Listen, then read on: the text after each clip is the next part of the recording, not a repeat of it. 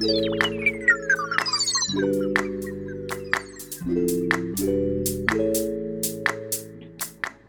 んばんは。こんばんは。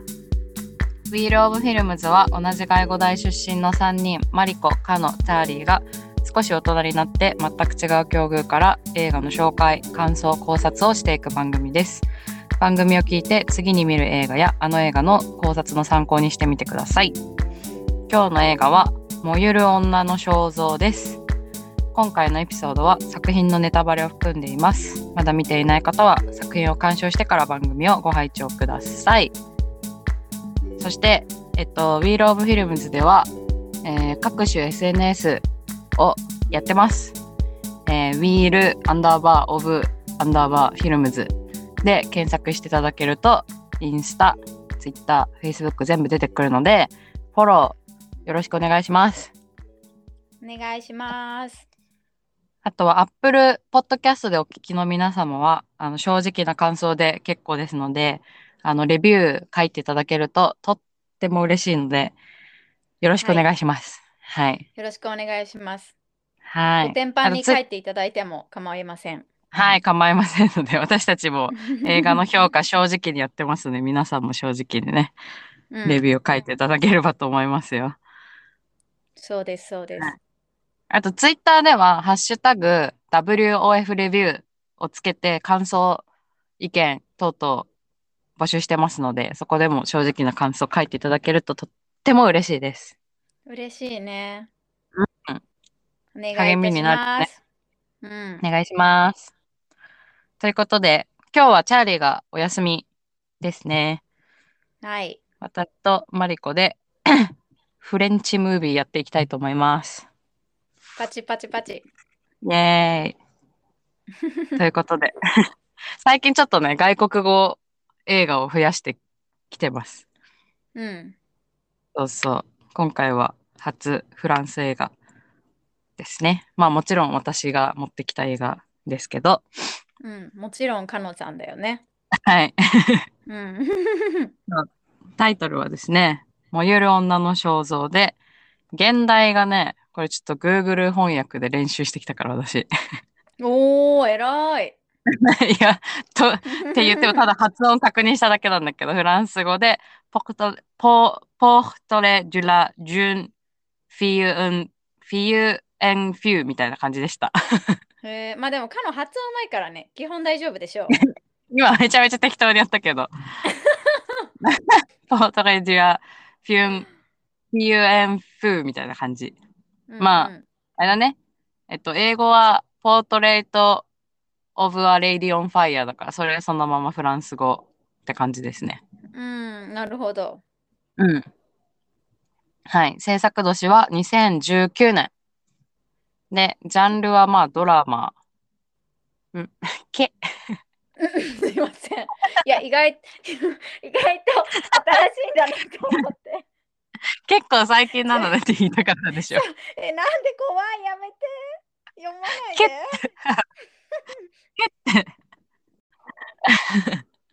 結構これ出た時、なんか SNS でもいっぱい見たし、あの、多分みんな結構、ネットフリックスとかですごい宣伝されたんじゃないかなと思うんですけど、まあアカウントによると思うけどさ。うん。そうそう、結構話題になった映画なんですけど、まあ、作成、えー作品時間は120分、2時間の映画で、えーこの映画の監督はね、女性監督なんですね。うん。ぽいセリーヌ・シアマさんっていう、ぽいよね。うん。そう、フランスの監督さんが作った映画でして、まあ、あんまり日本人は親しみないと思うけど、一応、有名な作品は、水の中のつぼみとか、あとパリ13区とかその辺かなっていう感じですね。うーん。私ちょっとどっちも、どっちもっていうか、この監督の作品、この映画しか見てないんだけど、うん。うんうん。そう。で、脚本もこの監督が書いてますね。うはいーん。そうそうそう。で、まあちょっと、あの、早く私は、あの、本当はマリコの感想聞きたいんだけど、ちょっと我慢して、ざーっと、もう今日は作品情報をざーっと説明して、たっぷり後で聞こうと思いますので、よろしくお願いします。はい。はい。で、キャストが、えーマリアンの役がノエミ・メルランさんですね。この人も、まあ、全体的にみんなすごいいっぱい映画出てて、なんか代表作品があってっていうよりは、本当にフランスの女優さんたち。でそんな目立ったす代表作はなく、この監督と縁がある女優さんたちっていう感じでしたね。うん、うん。うん。で、このマリアの役の人は一応パリ13区にも出ていて、で、エロイーズ役のアデル・エネルさんは、その水の中のつぼみにも出てて、あと BPM っていうフランス映画にも出てるんだけど、これは唯一私も見たことがあって。そう、なんか、この映画見たとき、既視感があるな、この女優さんと思ったんだけど、この BPM に出てたんですね。うーん。うん。で、ソフィー役、あの、家政婦って言ったらいいのかな？メイドさんのソフィー役は、ルアナ・バイラミさん。で、あのことっていうのは最近結構話題になってる新しい、これもフランス映画にも出てるみたい。でへうん。これも私気になってるんだよね。あのこと見たいなって思ってんだけど。ーうん。で、伯爵夫人がババレリア・ゴリノさん。だこの人有名っぽい。わかんないけどぽ。いよね。うん。で一応、レインマンに出てるらしい。うん。私、レインマンも見たことないからちょっとわかんないんだけどさ。うん。まあ、キャスト紹介はこんなもんかなと思いますね。うん。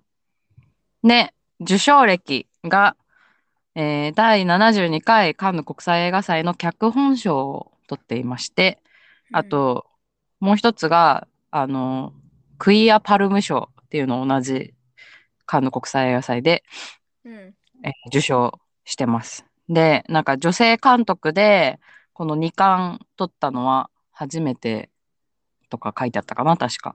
うーん。らしいです。で、このクイアパルム賞っていうのが多分、クイアってあの LGBTQ+, のことだよね。うーん。あ、そういうことなのか。うんうんうん。うん、うん。えっと、あの、ネットフリックスとかでさ、クイアアイとか、ドキュメン、うんうん。ドキュメンタリーとか番組あるよね。あれとかのクイアってそういう、何？ジェンダーマイノリティの人たちのことを総称してクイアって多分、私も詳しくないけど、言うんだけど、で、このカンヌの最高賞がパルムドールっていう賞だから、それの多分 LGBTQ 部門の最高賞ってことで多分クイアパルム賞ってものが受賞されてるんだと思います。うーん。うん。なるへそうねそまる。なるへそ丸うん。そうそうそう。なんかこの賞の名前だけ見たときにさ、うん。あの日本語でカタカナで見てるとクイアってパッなピンとこないじゃんね。うーん。そう、だから全然わかんなかった。見てるだけじゃ。英語だと QUEER かな？かな？多分ね。Queer みたいな感じだよね。うん。そう本当だそう。QUER だ。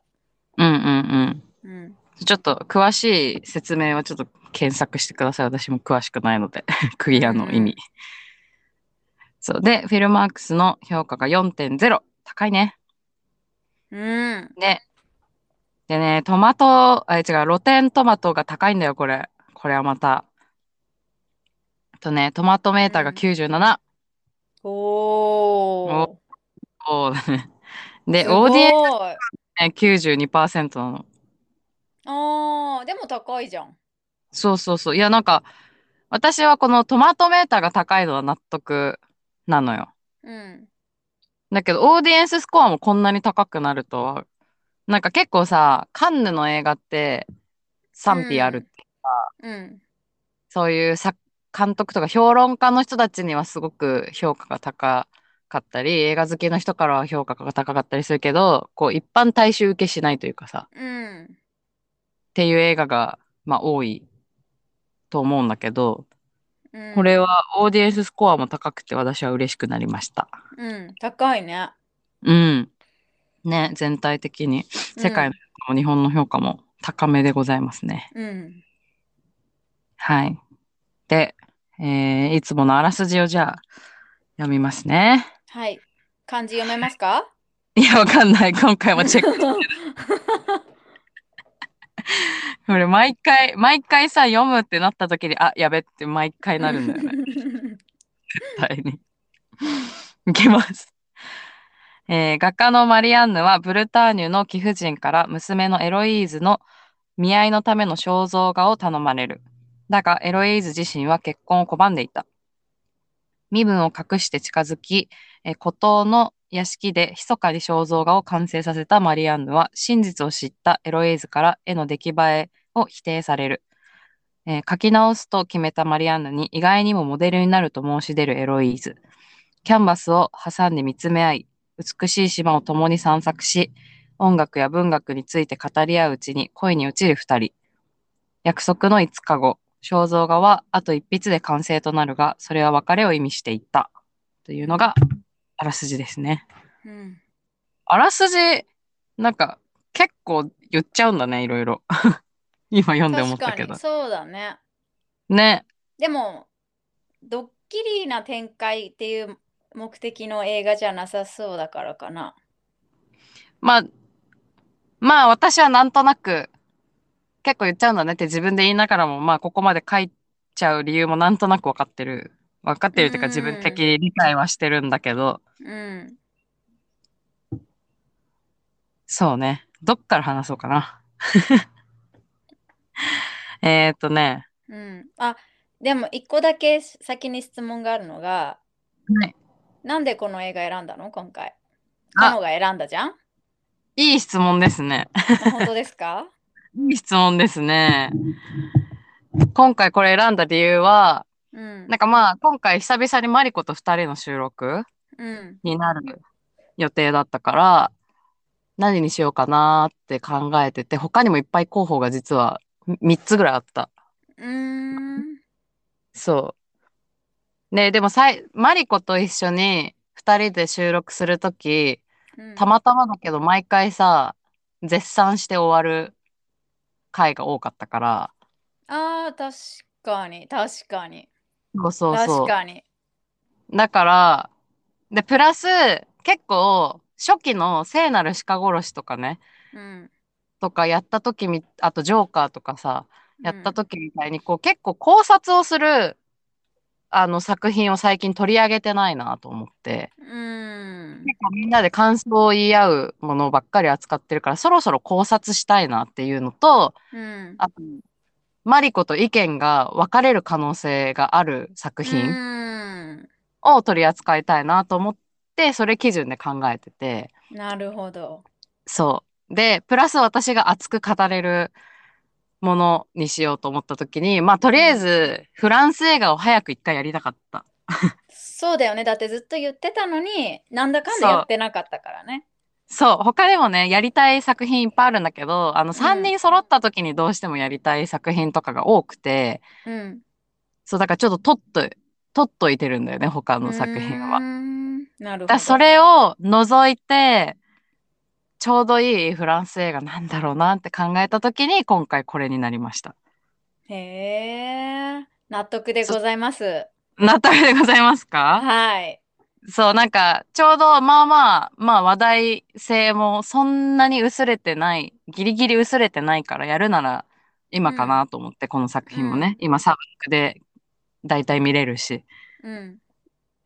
そうそう、だから選んだのよ、これを。なるほどね。はい。まあここれは、うん私的にはもう本当フランスらしいフランス映画だけど、結構うんモダンな感じも加わりつつの、うん。映画ですごく良作だと思っていて、このフランス映画を語る上ですごくいいチョイスかなと個人的には思ってるんだけど、うん。どうよフランス映画。えまず、うん。バックグラウンドを聞いてる人に、あの、聞いてくれてる人に渡しておくと、私普段フランス映画見なくて、うんうん、そうだね。うん。そう。で、あの、フランス映画があこういう感じのものだなっていうの分からないで見たのね、今回。うん。だからそういう状況で見てる私の意見なんだけどそもそもフランス映画といえばっていう特徴って何？逆に。え、待って、その好きか嫌いか教えてもらう前にその話になっちゃうのえ好きか嫌いか言えないんだけどこれ。ああ、やっぱそういう感じか。うん、で別に好きでもないんだけど、でも、うんなんて言うんだろうなその鹿みたいに 鹿っていうの？鹿。すいません聖なる殺しね。そう鹿殺しみたいに変すぎる気持ち悪いとも思わなかったんだよね。いや、へ、待って待って。ああ、じゃあ、あれかもね。前情報が良くなかったのかもしれないけど、なんか多分私がうん。好きってことは多分変な映画だと思って見た。そうそうなの。あ、やっぱそうだよね。そう変な映画かつ女子向きなのかなと思って見たの。なるほど。そうっていう先入観があって見たけど好きっていう、うん好き好きか嫌いってシンプルでうん。シンプルに言い表せない映画だったのがほぼ初めてというかああ。いやいやいや、納得よ。なんか今まで私好きいい嫌い嫌だだったじゃんうんうんうんうん。でもそれが初めて XY 軸の微妙なところに おー面白いね。そういや、なんだかそ、うんうんうん。フランス映画の特徴っていうのも教えてもらいたいしカノが思うものでいいから、うんうんその上で私の第一印象を言いたいうん。なるほど。わかりました。はいまず一つに私変な映画しか見ない人じゃないですからね。あの私が強烈に好きな映画は確かに変な映画多いしけど、フランス映画は私強烈に好きな映画のジャンルの一つなんですよ。うんで、フランス映画は別にの特徴としては、変だからフランス映画っていうことではないですね。うん。マリコが思ってるような、なんかああいうちょっとサイコスリラーみたいなうん。のが特徴っていうことではなくって、うん。まあ、今日一応フランス映画の、あの私的に思うフランス映画のいいところっていうのをちょっとまとめてきたので、それを聞いてもらったらいいかなと思います、まず。うん聞きたい。うん、まず、一つ目は、もう最初の、もうシーンから、うんもう良かったんだけど、私からしたらね。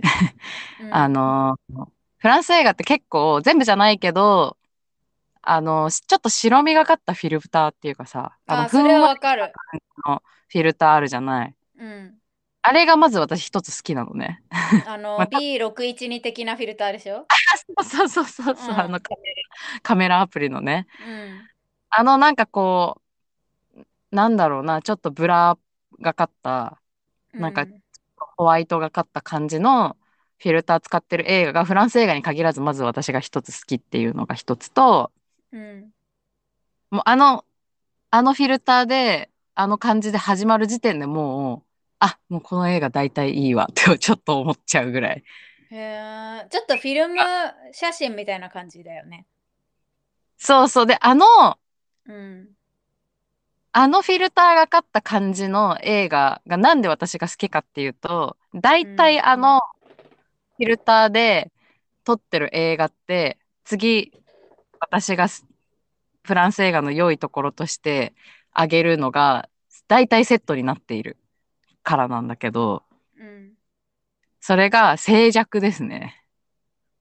ああのーなんだろう。余計な音楽とか効果音とかー BGM とか基本的には使わない。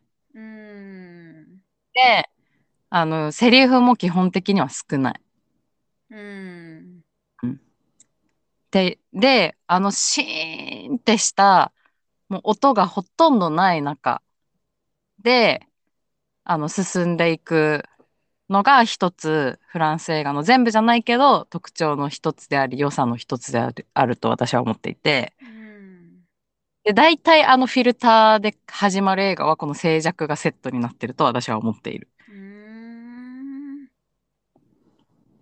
なるそう。へそ丸うん。そう。で、なんでその静寂がいいかというと、うん。セリフ以外から読み取る楽しさを与えてくれるからなのね。うーん。そう、これもまたフランス映画の特徴の、まあ、これが最大と言っていいかもしれないけど、特徴の一つうん。なんだけど、セリフが少なくって、自分でその登場人物の感情とかをこう読み取るうん。読み取らないと話がわからないみたいなのが一つ特徴だと思ってて、うん。私はこの手の読み取る系映画が大好きなのよ。だから女性に人気なのかな？あ、女性に人気なのこれ。あ、違う違う。フランス映画ってあんまり私個人的に男性ですごい見るって人まだ出会ったことないんだよね。あー、どうなんだろう。私も。私はね。うん。いや、私そもそもフランス映画が好きって人にはあんまり周りで会ったことないからわかんないんだけど。うん。でももしかしたらあるかもしれない。そのね、ね。感情を紐解いていくっていう楽しさがあって、そのセリフが少ない代わりに、あの、表情とか、仕草とか、視線とか、息遣いとか、あとファッションとかっていうこともあるよね。あの、ブルックリンの時でも少し話したけど。うん、そうだね。うん。なんかそういう、なんかまあ、俳優陣たちの演技から、この展開を自分なりに読み取って解釈をして、その映画を理解するっていうのが、もう、アート と思ってて、うん。そう、それを、何、観客に求めてくるあたりがフランスって感じしない？他のもみちゃんと見てたらそう思うのかもしれないけど、わかんないな。いや、なんかわかんないよ。なんか、うん私の勝手なステレオタイプだけど、フランス人の。うん。なんかちょっとそういうアートとかにさ、ちょっと少しお高く止まってるっていうかさ、これ、うんこれ別に、いや、わかんないんだったらいいわ、みたいなさ、ところある気がしないフランスって。ああ、あるのかね。もうなんか意味わかんない絵とか例えばさ、うん出てきて、これがアートですって言われて、うんえ、何この変な下手くそな絵。うんでもし観客が思ったとしたら、あ、あなたはじゃあわからないんだったらいいです。わからないままで帰っていただいて、みたいなさ、確かに。そうそう確かに。あるわ。ここ、これはこうこうこうでこうだからこうやって美しく見えるんですよ、じゃなくって、いやもう説明とかしませんから、あの、あなたが、あの、受け取って、あの、美しいと思わないんだったらそれで結構です、お帰りください、みたいなさ、確かに。すごく納得。わかるなんかその、うんフランスのこう文化というかさ、まあ、勝手だよめっちゃ勝手なことだけど、うん。そういうところが私はフランスにはあると思ってて、それが映画にも通ずると思ってるのね。うーん。映画を作って世に出して、あ、これの良さとか、なんか、うんあの意味とか、あ、わかんないんだったらいいです、見なくて、みたいな。うんなるほまど。映画好きじゃなくていいですから、みたいなうん。感じが、なんかフランス、なみんなそうやって思ってるかは別として、もうなんかこう DNA にそれが刻まれてて、うん。なんかもうそれがフランスの監督が作ると、もう必然的にそうなってくるみたいなアート性。うんなるほど。そうそうそう。そこが私は特徴だと思っている。フフランス映画。言いたいことは分かった。うん。そうそう。ハリウッド映画とかはさ、いかにこう観客に分かりやすい展開とかさ、うん。ナレーションとかセリフとかを入れるかがエンターテインメント性になってくるじゃんね。うん。誰でも見れる。誰でも楽しめるっていう方が大事になってくると思うんだけど、まあ全部じゃないけどね。うん。けどフランス映画はもう別に大衆受けとかじゃなくて、このフランスのこの文化わかんない人はいいですっていう感じで作ってる感じが私は好きなのよ、そこが。なるほど。に挑みたくなるの、私は。なるほど。これを、なんでこれがカンヌとかでいい評価を取るのか、私はこれを分かる人間なのか分からない人間なのかみたいな、あのー一人でこれもシーソーゲームしてる感じよ。そうなんだ。全然わかんない。カノって変なの。いや、フランス映画好きな人とか、こういうタイプのセリフ少ないのとかが好きな人は多分同じシーソーゲームしてると思嘘だ。う。いると思う。そんなにね、何事にも、あの、真相ゲームとか一人で頑張っちゃう人、そんなにいないと思うよ。あれ？ごめん。私とチャーリーがだいぶ少数派だった？いや、まあ、チャーリーも確かに何も言わずに観察してるのかもしれないけど、そんなさ、勝負はしてなさそうじゃん。あ違う、チャーリーはさ、その、うん好きな映画とか聞かれた時に勝手に一人でシーソーゲームしてるじゃん、だいぶ。あああ、そっちね。そうそうそうそうそう。いや、それはまだわかるよ。それはまだわかる。でも、のゲームは自分と戦ってるというか、わかる？あ、そうだよ。自分との戦いだよ。えー、えら。待って、私、そんなエネルギー使わないんだけど。感想。まさか、まさか褒められると思わなかった今。いやだえから。私、フランス人男性合わないんだ。いや、そんな感情読み取れないからさ。あー恋愛にも出してきてるスノブうんもう感。全部口から出してくれるアメリカン最高じゃん。え だからさ、マダム・イン・ニューヨークでもさ、フランス、彼フランス人だったじゃん、相手。うん。だからあんなしみ、なんかポエトリーな感じで、あの、説明してたんじゃない？君の瞳がね美しいって。だあれの良さを分かるか分からないかみたいな。私はの、うん。何も言わないでじーって見つめられるシーンとかあったじゃん。うん。もうあれとかマジで無理。やられたら、な、何考えてんのってなる。いや何考えてるんだろうからが楽しいんじゃないの？え全然楽しくなあ そい。うん。う。じゃあ、そうか。いや、もう私がいかにあっち側の分かる人間になれるか、私は所詮こっち側の人間なのかみたいなシーソーゲームよ。へえ、わかる人を挙手してください。何人気になる絶対いる、これ。い絶対るんだ。人いる。そうなんだ。だから例えば美術館とかでもいいけどさ、うん。行ってさ、なそれこそさ、わかんない、ピカソとか、で当時は批判とかもきっとされたでしょ？うん。あれを素晴らしい何億円もするアートって気づける側の人間か、えー、うん何これ？みたいな感じで美術館を去る人間か、どっちに自分がなれるかみたいなさ。うん、なるほど。そうそう。ね、これね。美術館出た後に、うん、いい、いい展覧会だったねって言言えた方がなんかちょっとかっこいいみたいなとこあるじゃん。うんうんうん。でもなんか世の中には思ってなくても楽しんだふりをする 多くの人間もいると思うから。あ、そうだね。だから、それにならないようにガチで考えるのよ。なるほど。なんか、だから、それ、それにわかは、にわかはアウトよ。なんか、うんえ、マジでよかった、この映画とかで、え、じゃあどこが良かったのって私説明してほしいもん。うん、なるほどもしね、ね。たね。うん。いや、別にいいんだけど。うんいいんだけどでもあ、確かにそうやって聞いたらかっこいいわ。そうそう、それで、ちゃんと説明できたらさ、うん。わーってならない？もし、うんなんかその意味わかんない映画を見て、うん、いや、マジでこれいいんだよねって言ってて、え、うんなんでいいか全然わ理解できないから、じゃあ教えてよって言った時に、全然説明できなかったら、まあね。なんか、えーなんかこれいいって言ってたらかっこいいって思ってるからいいって言ってるんだろうなーで終わるじゃん。うん。じゃなくて、マジで、いや、これのいいところはこことこことここで。って言えたら本本物じゃん。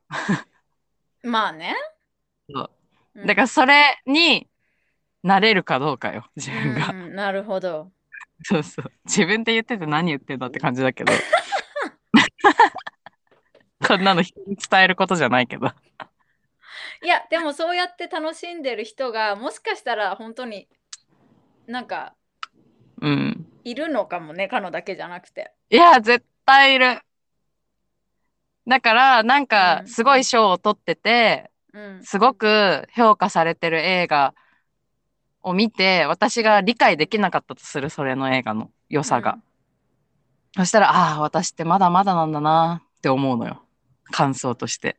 そうなんだ。嘘。これの良さわかんなかったなーってなる。そうなんだ。らもしかしたら5年後にこれを見たら理解できるかもしれない良さが。とか思いながら見てる映画。へえ。そうなんだ。あと、まだちょっとフランス映画のいいとこあるから紹介していい？うん、紹介して。そう、と、特にね、この映画もそうだったけど、あのね、人生の切り取りってところがポイントで、うん。っていうのも、なんだろう。その登場人物一人の長い長い人生の中のごく一部を切り取って見せてもらってるみたいな感じの作り方がフランス映画の特徴の一つかなと思ってて。なこの映画もマリアンヌの長い長い人生の中のあのたまたま情熱的な恋をした期間の切り取りを私たちは見せてもらってる。みたいな感覚。なるほど。なんか綺麗に聞こえるね。え、綺麗に聞こえるってどういうこと？あなんか、あ、そういう風に見るべきかもって今思った。そう、それを教えますよ。うん。そう。だから、なんて言うんだろう。ドキュメンタリーまではいかないんだけど、限りなくリアルに近いうん。から、特に物語の中に起承転結みたいな、なんかこれがあって、こんなすごいことが起きて、一回落ちてみたいなさ、うん。なんかエンターテインメント的な、そういう抑揚は一切ないのよ、基本。フランス映画って。うん。そう。だから、そういうエンターテインメント性を求めてる人からしたら、なんだこれみたいな。何、一体何を私は見せられたのみたいな。この2時間何だったんだろうみたいな多分なるんだけど、うん。でもそこが、フランス映画の逆にいいところで、その抑揚はないけど、限りなく私たちの生活、私の人生とか、マリコの人生とか、誰か一人の人生にフォーカスしたら、まあこうなるよなっていうリアルに近い映像なんだよね、とっても。なるほど。なんかすごく現実的で、で私の例えば一週間を切り抜いたら、きっと特に起承転結なんてないのよ。うん。そうだけど、私には感情があって、その中で悲しくなったり、怒ったり、楽しかったりっていうことがあるわけじゃん。うん。それをマリアンヌバージョンで今回は見せてもらってるんだよね、私たちは。なるほど。そうやって聞くといいね。おー。そう、だから、追体験してる気持ちになれるんだよね。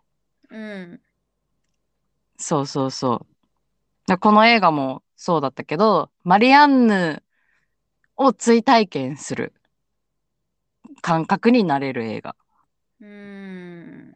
そうそう。基本的にだからフランス映画って登場人物はいっぱい出てきたとしても、一人の人の目線とか視点から描いてるっていうことが多くて、うん。それが私は楽しいんだよね、すごく。その感情移入しやすいし。で、プラス、なんだろう。これが私のお気に入りポイントなんだけど、うん。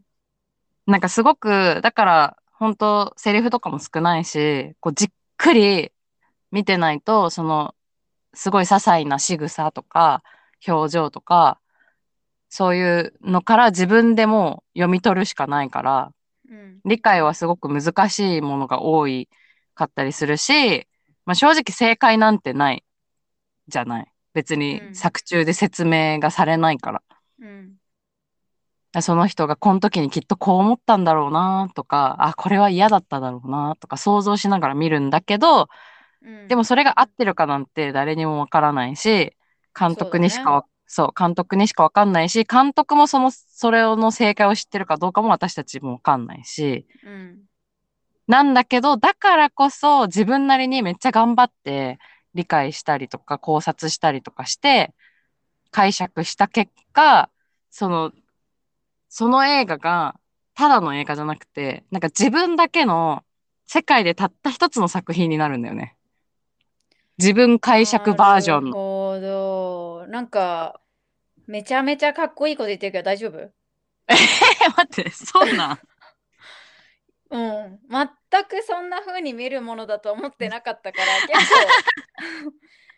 構、結構びっくりなんだけど、うわ、本当？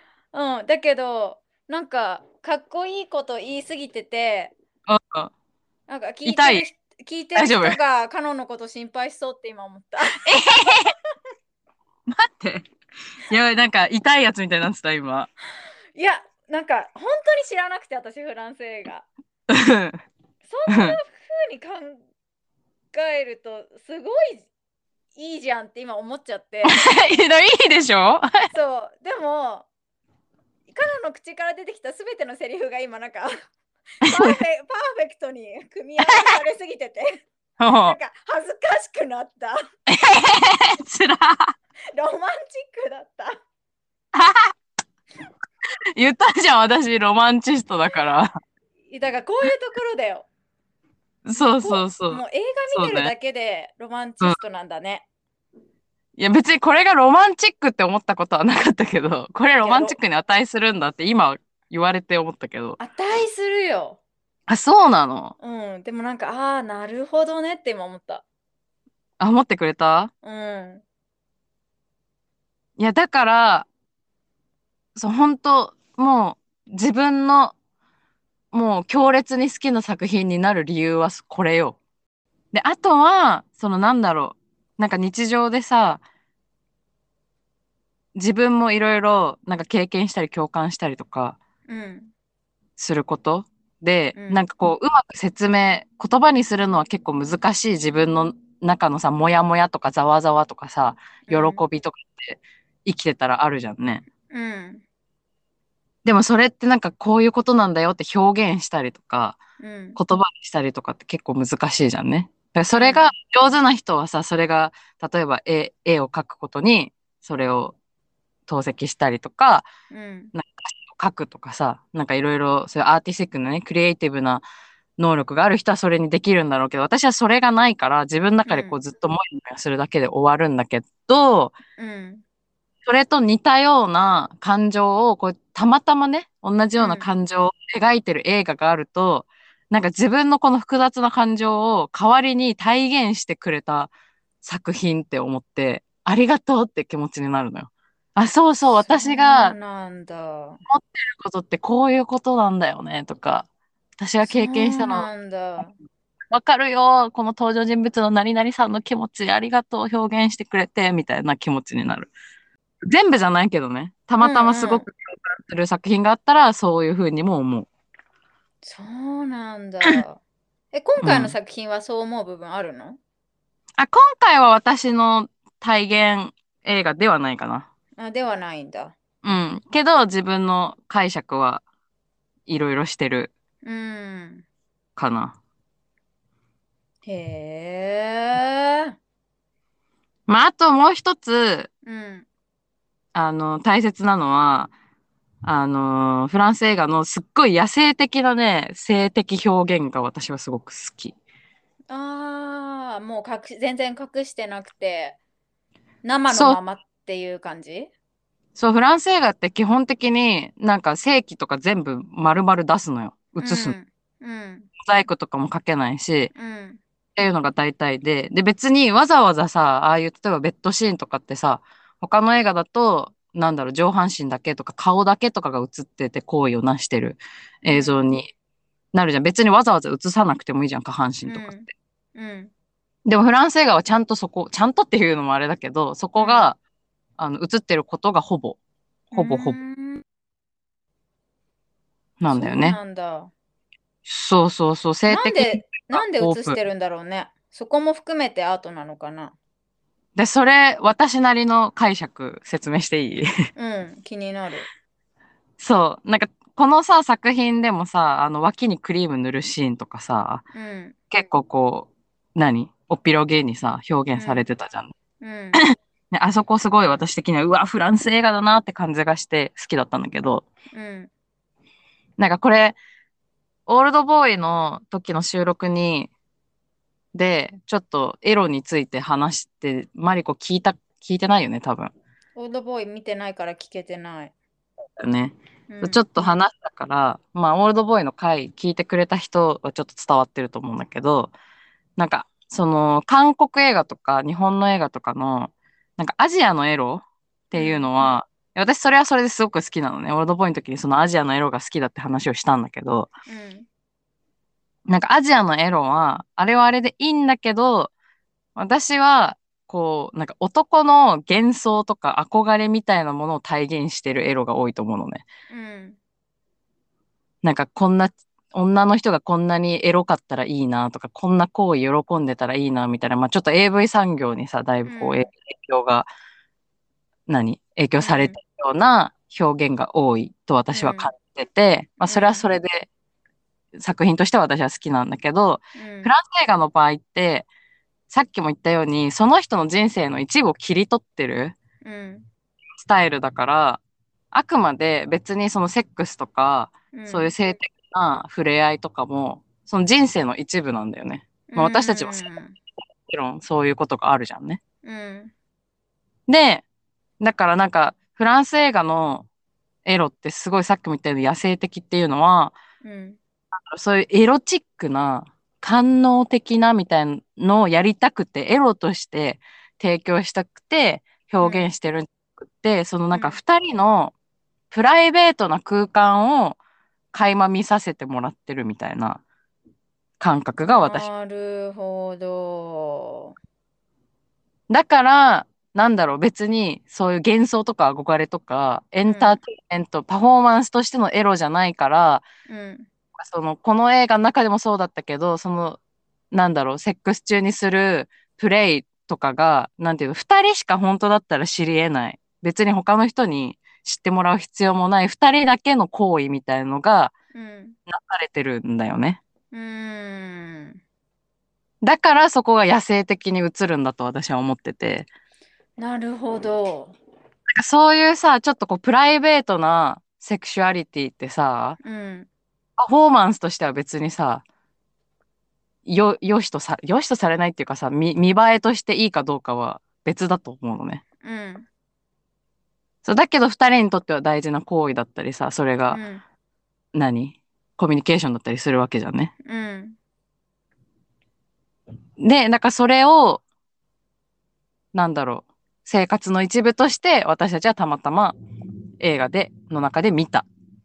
うんっていう感じだから、すごく、なんだろう、そこに別にエンターテインメントとか見せるっていうことは考えられてないから、うんわざわざ角度、いろんなカメラワークでなんかすごいセクシーな角度を考えて俳優さんとかじゃなくって、ただただそのセックスのシーンを映してるだけだから、下半身も映るのかなと。っなるほど。ていう私の考察ね。なるほど。でも納得だな。納得する？まあ、えー、でも納得。すぐ納得したくなかったけど納得だな。そう、アジアのエロはね、別なのよ。もうカそれメラ、も、そこも含めて納得。そうそうそう。あれはあれでいいのよ。まあなんか AV 産業とかその、に関してはいろいろ私も言いたいことあるけど、その映画の中のエロとしては、アジアのエロは私は強烈に好きなんだけど、うん。映画はフランス映画で、なんだろうね、このちょっとだからこっちが見たときにさ、うわ、なんかいけないもの見ちゃった、ごめんなさいみたいな気持ちになるセックスシーンが多い、フランス映画は。あ、逆に？あ、映るからってこと？そう、映るし、その、なんかプライベートなものを見てしま、見ちゃったみたいな感覚う。ーん。なるほどね。そうそうそう。なんかドキのエロじ、え、なんかエロティックなドキじゃなくって、うん、ごめんなさいみたいなドキになる。ああ、確かに、確かに。言ってることわかる。わかる？うん。まあ、あとこの映画にはなかったけど、あの、フランス映画のあるあるは、だいたいどっかしらでみんなクラブに行って踊り狂うっていうのがだいたい入ってることが多いよ。へえ、なんでだろうね。わかんない。クラブに行って踊んのよ、絶対一回は。へえ。ねこの映画はさ、時代背景がちょっと昔だからなかったけど。うんうん。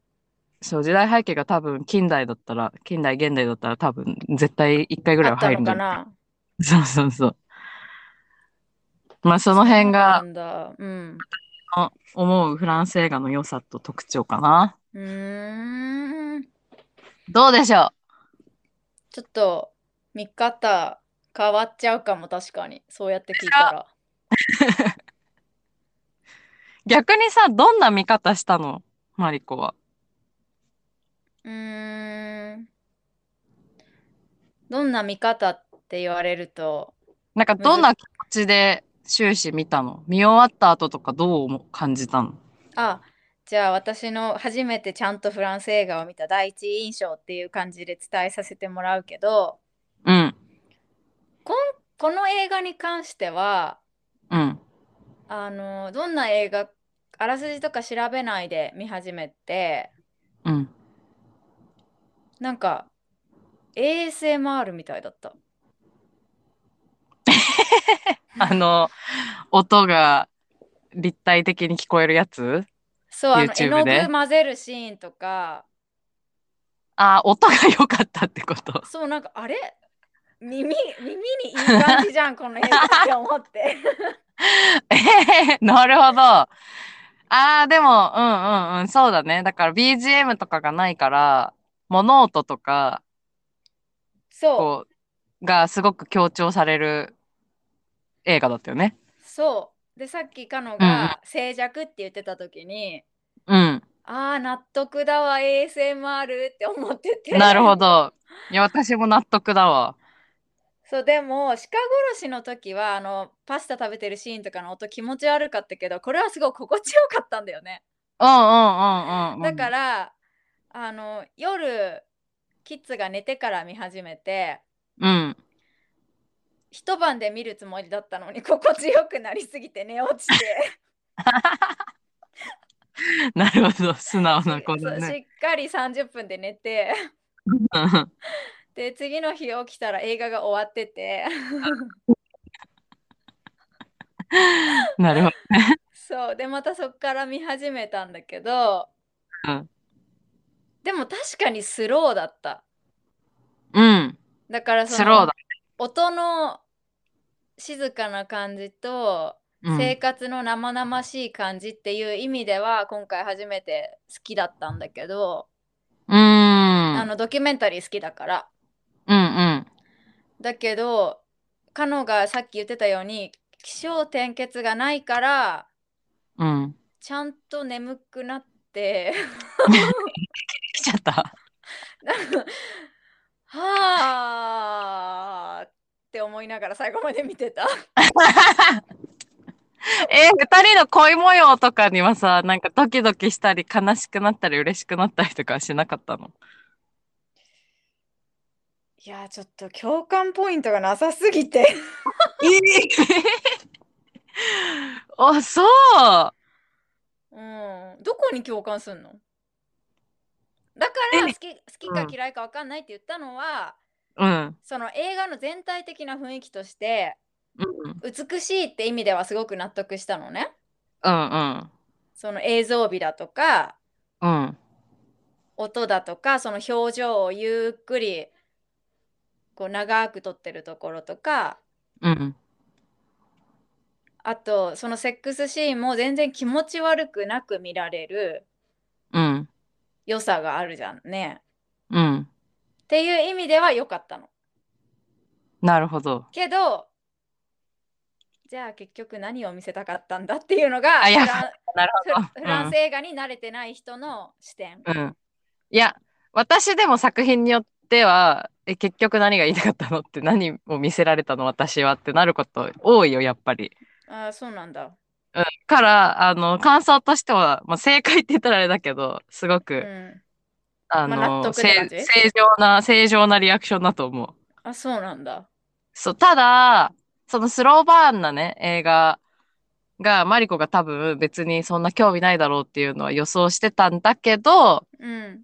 なんか恋愛が、これはさ、すごく、あの、軸となるところだったから、うん。ラブロマンスとして、マリコが楽しめる部分があるかなってちょっと思ったんだけど、そのラブロマンスも別に、ハラハラドキドキ、ウキウキしなかったってことだよね。え、カノしたの？しなかったらこの映画何にするの？いやだからハラハラドキドキしなかったんだって。えー、な、えー、もうあの二人の恋愛にはあってなんかこう思うところなかったんだ。うん。えじゃあなんかどんな気持ちであの二人の恋愛見てたのマジで。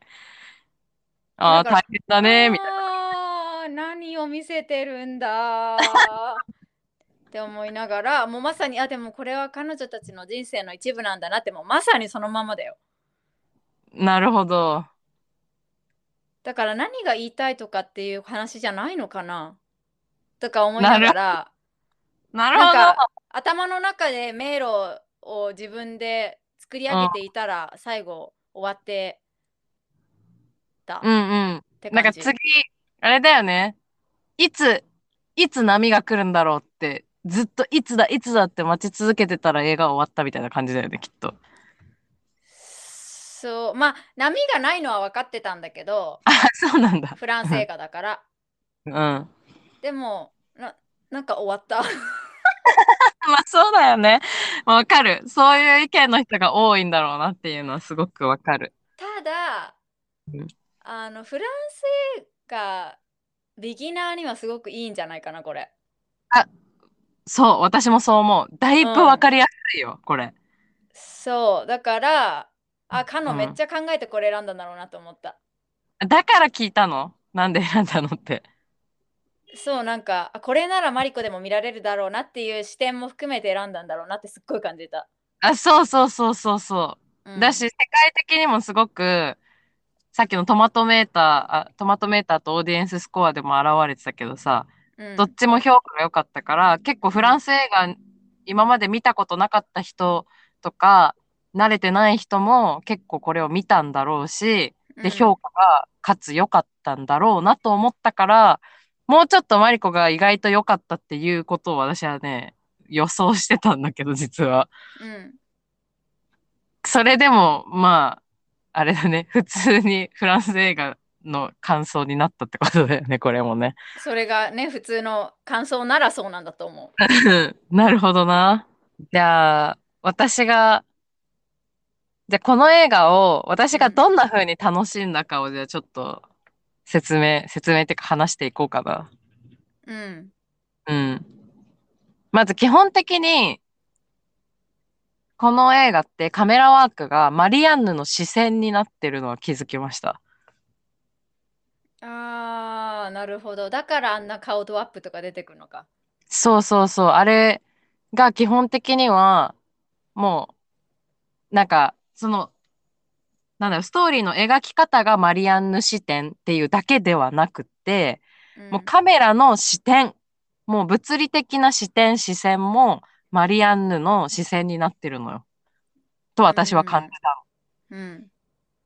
だから、なんか序盤でさ、その、こっそり絵画を、肖像画を描かなきゃいけないから、いろいろさ、耳とか首筋とか髪の毛とか観察するじゃん、うん。マリアンが。うんで、その観察してる、まるで私がマリアンヌで彼女を観察してるかみたいなカメラワークが続くのよ。うん。だそこも、すごい綿密だなって思って、うん。すごく好きで、しかもその細部を見つめてる、あの、観察してる感じがすごく、やっぱ女性監督っていうのもあるし、女性同士っていうのもあるし、うんすごい繊細で、なんか妖艶な感じ。うんで、あのエロイーズの透き通ったあの白い肌をこう、ぐーっと寄ってさ、私たちも見せられるわけじゃん。うんで、なんか、マリアンヌの心の中の声で、なんか耳の骨がなんちゃらとか言って、そこを私たちもさ、こう、はーって思いながら見て、うんなんか、いつの間にかさ、マリアンヌの、なんか観察の視線っていうか視点がさ、なんかこっちにも備わってくるようになんかなっててさ、ぐーってエロいうんこうドアップしていくカメラワーク、だからマリアンヌの視線の時のカメラワークになったら、こっちもなんかこうじーっとエロイーズをこう観察しちゃう？いつの間にか。うん。で、説明も入るからさ、なんか髪の毛一本一本とか、血管とかまですごい、こう、見、見れちゃうし、多分そういうのが観客にも見えるように、なんだろう、演出してる感じがして、本当にこっちも画家としてこう、観察してる追体験みたいのが。できて、で、あれがただの観察だったのがさ、うん。だんだんと恋心に変わっていくのが、うん。ああいう視点で見てると納得できてしまうようにできてるのよ。そうなんだ。そこ感じなかったんだよね、きっとね。感じなかった。そう。だって、この映画はもう多分、終始二人のね、視線がものすごいポイントなのよ。うん。だからなんとなく見てたらマジで何にもわかんないんだけど、うん、二人の視線に注目してると、あ、この時ドキドキしてるな、エロイーズとか、あこのうん見つめられてる時な、どう思ってたんだろうとか、この視線は、この熱い眼差しは、もうすでに彼女に恋をしているのか、それともその前なのかとか考察が始まるわけですよ。うん。で、もう、なんだろう。マリアンヌがさ、絵を描くために最初はじーっと見つめて、でもなんか、なんだこいつめっちゃ私のこと見てくんな、みたいな感じなわけよ、エロイーズうん最初は。うん。だからパッて見て、あ、やべ、見られた、みたいになって、でもまた見なきゃ、ってなって、あ、また見られた、みたいな、なんだこいつ、みたいな二人の無言のやりとりとかがあるわけじゃん、最初に。うん。で、で、それがだんだんちょっといろんな会話をする中で仲良くなっていって、うん。で、自然と二人が、なんかなんだこいつ、なんで見てんだじゃなくて、だんだん普通に見つめ合うようになってきて、うん。で、マリアンヌも、きっと最初は観察だったのが、きっとじっくり見てるからこそ、彼女の肌とか、きっと、なんだろう、そういう顔、顔立ちとか、いろんな細部を見て多分美しいなって思ったんだろうね、きっと。って私は想像したんだけど、うん。観察が見つめるにだんだん変わっていくのよね。うん。うん。で、だからピアノっていうかさ、あのピアノみたいなやつの名前わかんないけどさ、ひ二人で座って弾いてもらっ、マリアンヌに弾いてもらってる時とかもじーっと二人が至近距離でさ、熱い視線で見つめ合ったりとかするじゃん。うん。で、そういうのを見てドキドキしなかった？しなかった。しなかっしなかった。エロイズがさ、だって初めてモデルになった時にさ、こっち見てって、私は見てって言ってさ、うん。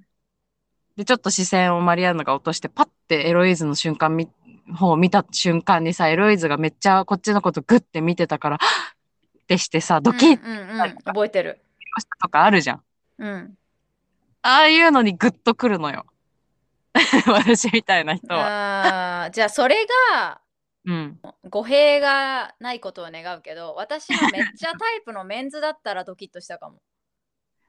ああ、なるほど。なるほどな私。すっごいストレートだから、うんうんうん。そのドキはね、男性が出てこないとね、ああ、いや、自分がドキッとするかじゃないのよ。あーじゃなくって、パッて、自分で私を見てって言っといて、実際にギッて見られたら、はっってびっくりしたのとドキッてしたので、キュンとしてるあたり、あそこでなんかこう、ハート射抜かれてるマリアンヌを見て、そのマリアンヌの感情を思ったら、うわ、なんて甘酸っぱいんだ、みたいな。超ドキドキしただろうな、マリアンヌ、この時。みたいな、もう、キャーってならない。なりません。いや、私もね、エロイーズの視線に私がドキッとしてるわけじゃないのよ。そうなんだ。じゃなくって、もしも私がね、例えば、じゃあ相手がジュードローで、うん。ジュードローがモデルで、うん。とかわかんない、ジドローじゃなくても、自分が好きな人がモデルで、自分が画家という設定だとして、はい、うんじゃあこっち見てって言って、こう絵の具カシャカシャってやって、パッてふこう顔を上げたら、ジュードローが、キューって私のことを熱い眼差しでグッてこっちを見てるってなった時に、はっってドキッてするじゃん、きっと。っていう風にんうんうんっていう風に重ねて考えるのよ。うんなるほど。そう。じゃあそのワンシーンを見てる間に、私だったらこれがジュードローなんだなみたいなそんな想像まで何層も想像を重ねて見てるってこと？じゃな瞬間を今は分かりやすくね、あの、マリカに伝えるために言ったけど、うん もうその瞬間に瞬時に、もう何、疑似体験するのよ。もし私がマリアンナだったらドキってそりゃするよなーって、キュンってするよなーってその瞬間に思うって感じ。ちょっと私カノンみたいに頭働かないわ嘘全然わかんないえ、もうだから、なんだろう。あの、ずーっとただ何にもセリフとかなくて、ただ二人が映ってるだけのシーンとかがいっぱいあると思うんだけど、うんあったあったあったそ、そっから、うわ、この時この二人の中でどんな感情がグローイングしてるのか。こっちはきっとまだ、こうだな。こっちは、もうこの時点で好きだな。とかが、その表情とか、視線とか、息遣いでわかるのよ。うんそれを考えるのが楽しい。そうなんだえそれは何度も見てるからできるの？それとも1回目って？いや、一回目もそうやって見るのよ。じゃあちょっとわかりません わかりません。でも確かに2回目、3回目の方がそうやって見るよ。最初よりはね。最初はどういう展開にたどり着くか知らないからね、もちろん。うんそなるほどねう。そう。なんかだから今回見てあフランス映画って何度も見る映画なのかなって思ってそれも聞こうと思ったんだけどあ、それはあるかも。1回じゃ理解できないものが多い。うんうん。1回目はあれこれ何見せられたんだ、あたいって。うん。なることが多い。で、でも最後の終わり方とか、うん。結末によって、この終わり方するってことは、で考察が始まって、もう一回見るって感じかな。なるほど。でも、この映画に関しては、二人の恋模様だったから、で、どう考えても二人がだんだんお互いに惹かれていって、でも、叶わぬ恋っていう話ですごくわかりやすいから、読み取るところは、何を読み取ったらいいんだろうって思う映画ではないと思うんだよね、私。あじゃあ特にメッセージ性を見つけようとしちゃってたんだけどうん。そうじゃなくてただただ彼女たちの人生を一緒に見るっていう感じってこと？ああ、なるほど。メッセージ性ね。そうそれを探しちゃってたのなるほど。えっとね、メッセージ性で言ったら、きっとこの映画は、あのーその女性の制約みたいな、ジェンダーギャップについてを結構テーマにしてるっぽいんだよね。うん監督的には。なんかその辺のメッセージ性がある。メッセージ性で言えば。その女性画家っていうのは、だから男の人の名前とかじゃないと、自分の名前では絵を出展できないとかさ、うんその作中でも、そのヌード、ヌードの絵を描くかっていう質問に対してさ、男の人のヌードを描きませんってなんでって言って私は女性だからですって私が女だから描けないんです制約がありますっていうことを言ってたりとか、うん。あとは、私これ考察しきれてないんだけど、まあ女性監督だからこそ結構生理があったりとか中絶のシーンがあったりとか、すごい女性らしいトピックがたくさん、あの散りばめられてたと思うんだけど、その辺がやっぱりメッセージ性としてはあるはず。うん。そう、なんで私中絶のシーン入れたのかがわかんなくて、なんかマリコわかんないかなって聞こうと思ってたんだけど、うん。でもあれも意味が多分あるはず。その時代のきっと中絶の問題とか、女性のさ、そういう性的な問題がきっとテーマになってるはず。うん。だし、あと一つこれは大きな今日のトークテーマとして話そうと思っていたことなんだけど、うんそもそも、なんだろう。あの、エロイーズが結婚をずっと拒んでた理由って何だと思うって。というのをトピックにしたくて。うん多分だけど、うんそのメッセージ性っていうところで言ったら、その女性同士の恋愛が当時どれぐらい制限があったのかっていうところもやっぱりうん。メッセージ性としてテーマの一つなのかなと私は受け取っている。うん。そう、女性にその恋愛の自由がなかったこととか、うんなんだろう、もちろん、あれ18世紀とかなのかな？ちょっといつの時代か調べてないからわかんないんだけど、1700うん。何年で書いてあったっけな？まあだから18世紀ってことだよね。そうだね。そう、まあ確実に女性同士の何恋愛に寛容な時代では絶対にないし、うん。うん。めっちゃクリスチャンの国だしね、フランスって、当時から。そう、だからその辺もメッセージ性としてはあるんじゃないかと私は思っている。うん。そう。だけど、その辺のメッセージ性が受け取れなくても楽しめる映画だと同時に思っている、この映画に関しては。うん。その二人の視線とか、そのいつお互いを意識し始めたんだろう、みたいなところうん。を考えるだけでめっちゃ楽しいし、うん。はーって二人がこう燃え上がって、愛おしく思い合ってるあの表情とか。うん。で、でも、叶わぬ恋ってことはもうさ、お互い分かってるわけじゃん。うん。で、もうタイムリミットがあって。で、この絵を描きに来たわけだけど、あらすじでも書いてあったけど、絵を描き終えるために来て、描き終えるために二人で協力して、イチャイチャしてきたけど、描き終えたら、イコール、エロイーズは、もう嫁に行ってしまう。イコール私たちは別れてしまう。っていうこの切なさ。どうしようもできないこの切なさの中。なこの絵も消したいですって言ういうマリアンヌの言葉とかさ、うん。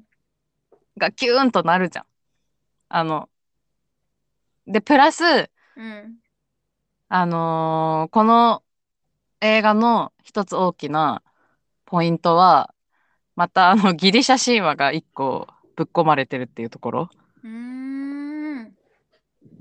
あの、ソフィーと三人でさ、本を朗読するシーンあるじゃん。うん。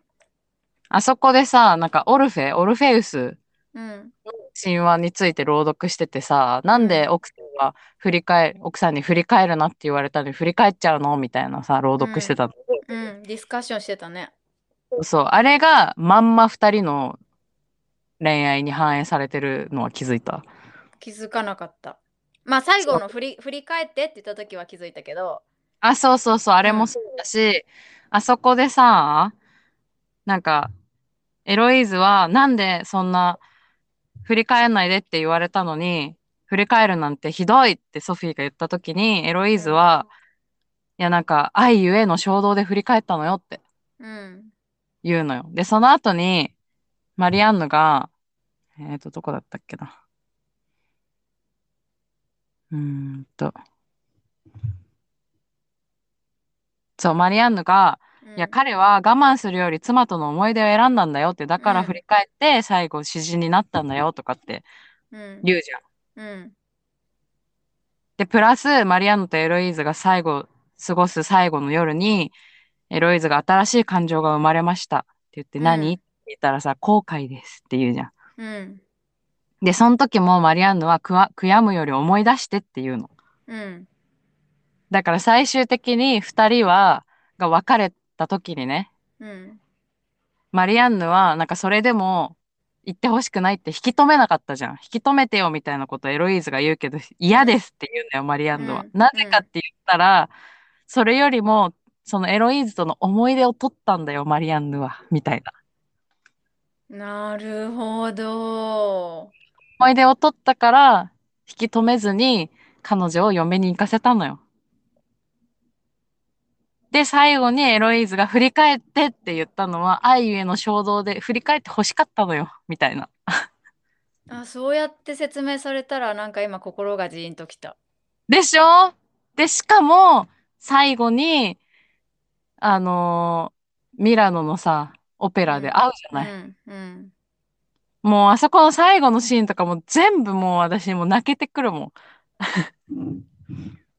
そう、最後あの、展覧会みたいなところにさ、マリアンヌの作品が飾られてるじゃん。でうん。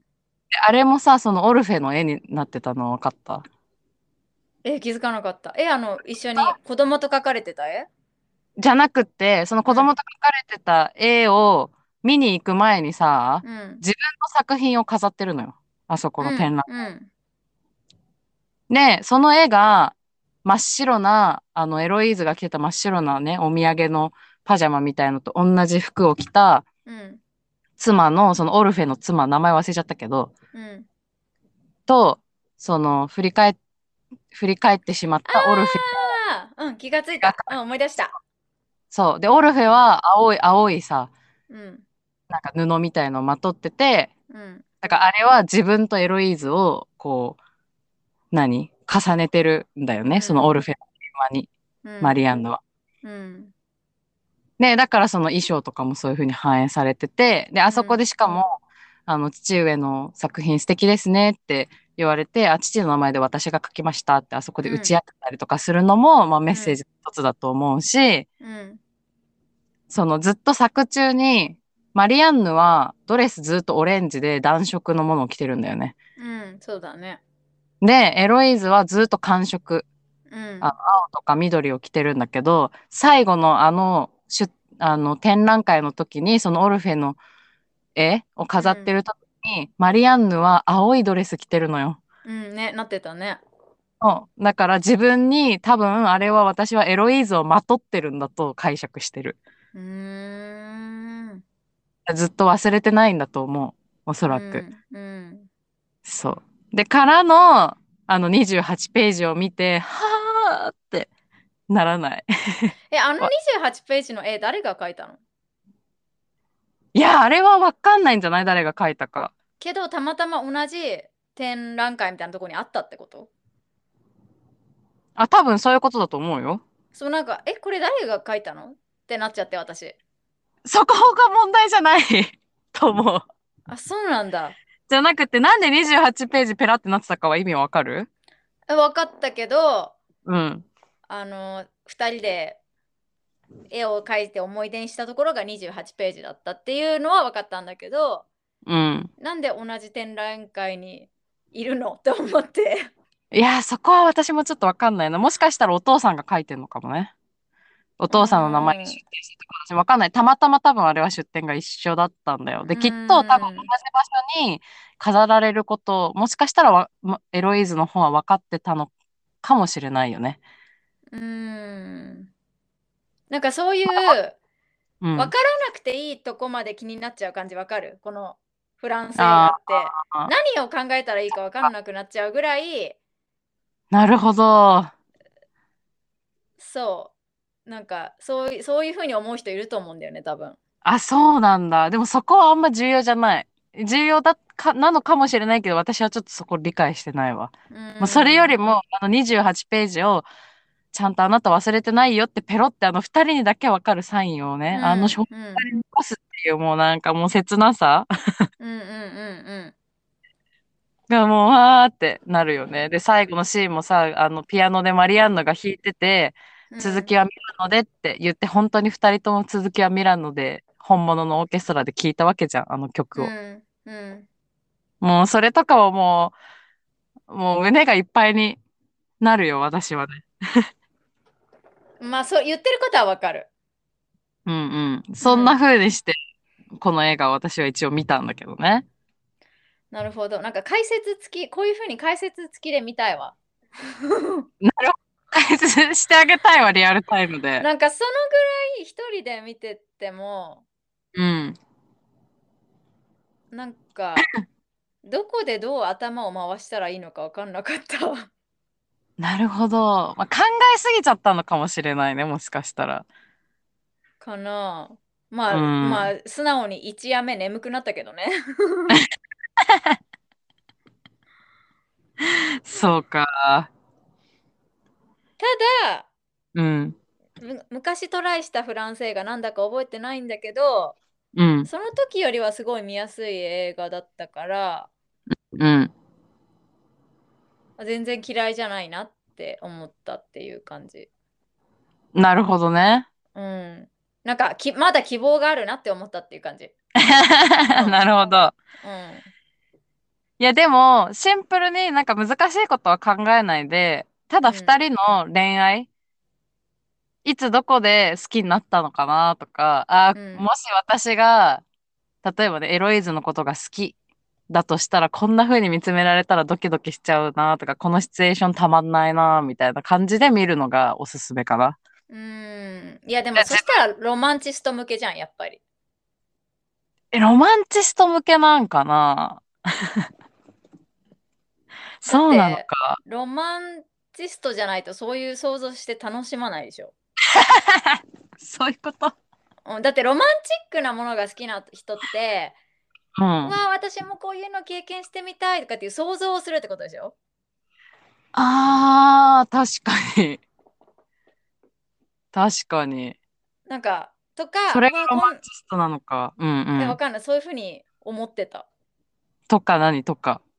とか、うわあ、この言葉私も言われたらドキッとするとかっていうのを自分に当てはめられるってことでしょ？あ、そうそうそう、そうだよ。で、私はそれがそれができないの。え、待って、じゃあさ、別にフランス映画じゃなくてもさ、ラブロマンスとか見るときどんな気持ちで見てるわけ？えラブロマンスはだから面白いから見てられるんだよ。え、ラブコメじゃなくてラブロマンスだよ。あだからラブロマンスもものによるよ、正直。痛いほどロマンチックだと見てられないもん、私。あー、じゃあ絶対プライドと偏見無理じゃん、マリコ。あ、そうなんだ。うん、私が大好きなラブロマンス。あ、ラブコメじゃなくて、そうか、ラブロマンスね。そうそうそうそう。恋愛物語、ただの。なんか、あのーなんだっけ、たった一つの恋とか見たことある？あー、ない。なんか、そう、あそれだと、うん、リリー・コリンズが、もう、うん、超幼なじみだった、ほぼ、ほぼ人生すべてお互い知ってますみたいな人と、好きになるか嫌いになるかみたいな超現実的なラブロマンスだったのね。うん。だからそれはすごい好きだった。それは好きなんだ。そええまあ展開としては変わんないじゃん、こっちと。う。うん、あまあこれこの映画も別に気持ち悪いとか甘すぎとは思わなかったよ。けど、うん。別に何かに当てはめて想像するっていうこと自体私少ないからそうか。ご存知の通りだからうん実体験で経験したものがかぶると喜ぶわけじゃん、うんうんうんうん、そうだよね。そうだからあんまり心が一緒についていかなかった頭そうか。頭で見てたって感じでも今話してて思ったんだけどさ、もちろん私と同じような感じで見る人もたくさんいるとは思うんだけど、うん、私でもなくてマリコでもない人多分いるじゃん。うん、この映画が好きだけど、私みたいな見方はしてない人。うんどうやって楽しんでるんだろう、その人って今すっごく気になった。そうだねうん。なんか私はこの感情を読み取るっていうところに面白みを感じてるから、うん。逆にこのお話の展開で特に感情を読み取る必要もないお話逆になんかセリフめっちゃ多くてさ全部説明されちゃったりとかしたら多分好きじゃないんだよ。うん。この脚本は一緒でうん。もう。んでもその別に感情を読み取るのが別に楽しいって思ってないけどこの映画好きっていう人いたらマジでどんな風に見るのか超気になる。確かに。えでも映像美はすごくあったけどね。ああまあ映像美しかったよね。うん。マリアンヌ可愛すぎたしな。うん。エロイーズよりマリアンヌが可愛かった。でしょ？私もマリアンヌ可愛すぎてさ食べたいって思ったもん 食べたくなる顔してるよねあの人、うん、あなんか顔がちっちゃくてザ女優さんって感じ。そうザ女優って感じでさ、うん。なんか動物みたいな顔してるじゃん。うん。うわー食べたいと思った。そうすっごい可愛いなとは思った。全然食べたいとは思わなかったけど、いやほんと綺麗だったよね。うん綺麗だっただしもうエロイーズのあのツンデレな感じもまあそこに惹かれたんだろうなマリアンヌはって思ってたよ私はそうなんだまあ彼ツンデレだからね、え私ツンデレかな？えわかんないけど彼氏にはツンデレじゃないの？違うの？ここで話す話じゃない、絶対に。すいません、なんかイメージでした。全然じゃないです。あ、そうなんだ。全然じゃないよ、全然。へえ。うん。はい。そうだよ。まあ、うんそんな感じで私はもう、もう、なんか、ドキドキ、ウハウハしちゃう映画うん。なんだよな、これは。特にわかりやすかったし、うん。そのギリシャ神話のね、伏線もたまらなかったし、私的には。うんうん。なんかでもそんな状況で私がポーっと見ながらうん。なんで結婚嫌だったのかなってエロイーズうん。教えについて。ては私も考えたんだけどうん。なんかマリアンヌと恋仲になって、うんこれがなんか恋人たちの感じる感情なんですかみたいに聞くシーンあるじゃん。うんうんうん。だからあ今までなんかこういうなんか情熱的な恋とか、うん。人を好きになるってことを経験しないでここまで来ててうん。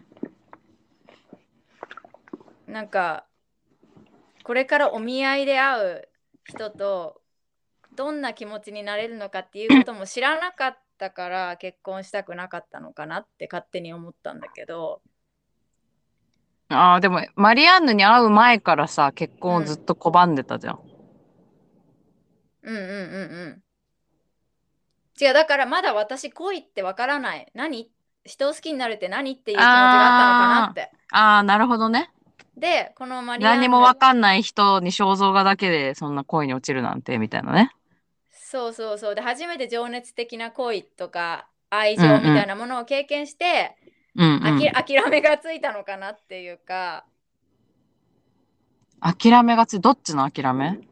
あこういうふうに私も人と恋に落ちることができるんだ。ああ、だからもしかしたら、うん。ミラノの結婚相手、もう頑張れば恋に落ちることができるのかもってこと？うん、なんかこの世の中今の状況でマリアンヌと結婚することはできないし、うん。でもこういう感情を経験することができたうん。まあ進んでみるかみたいになったのかなって自分の中にもこういう感情があるってことが分かったみたいなことね。うんうんうんうんうん。なるほどね。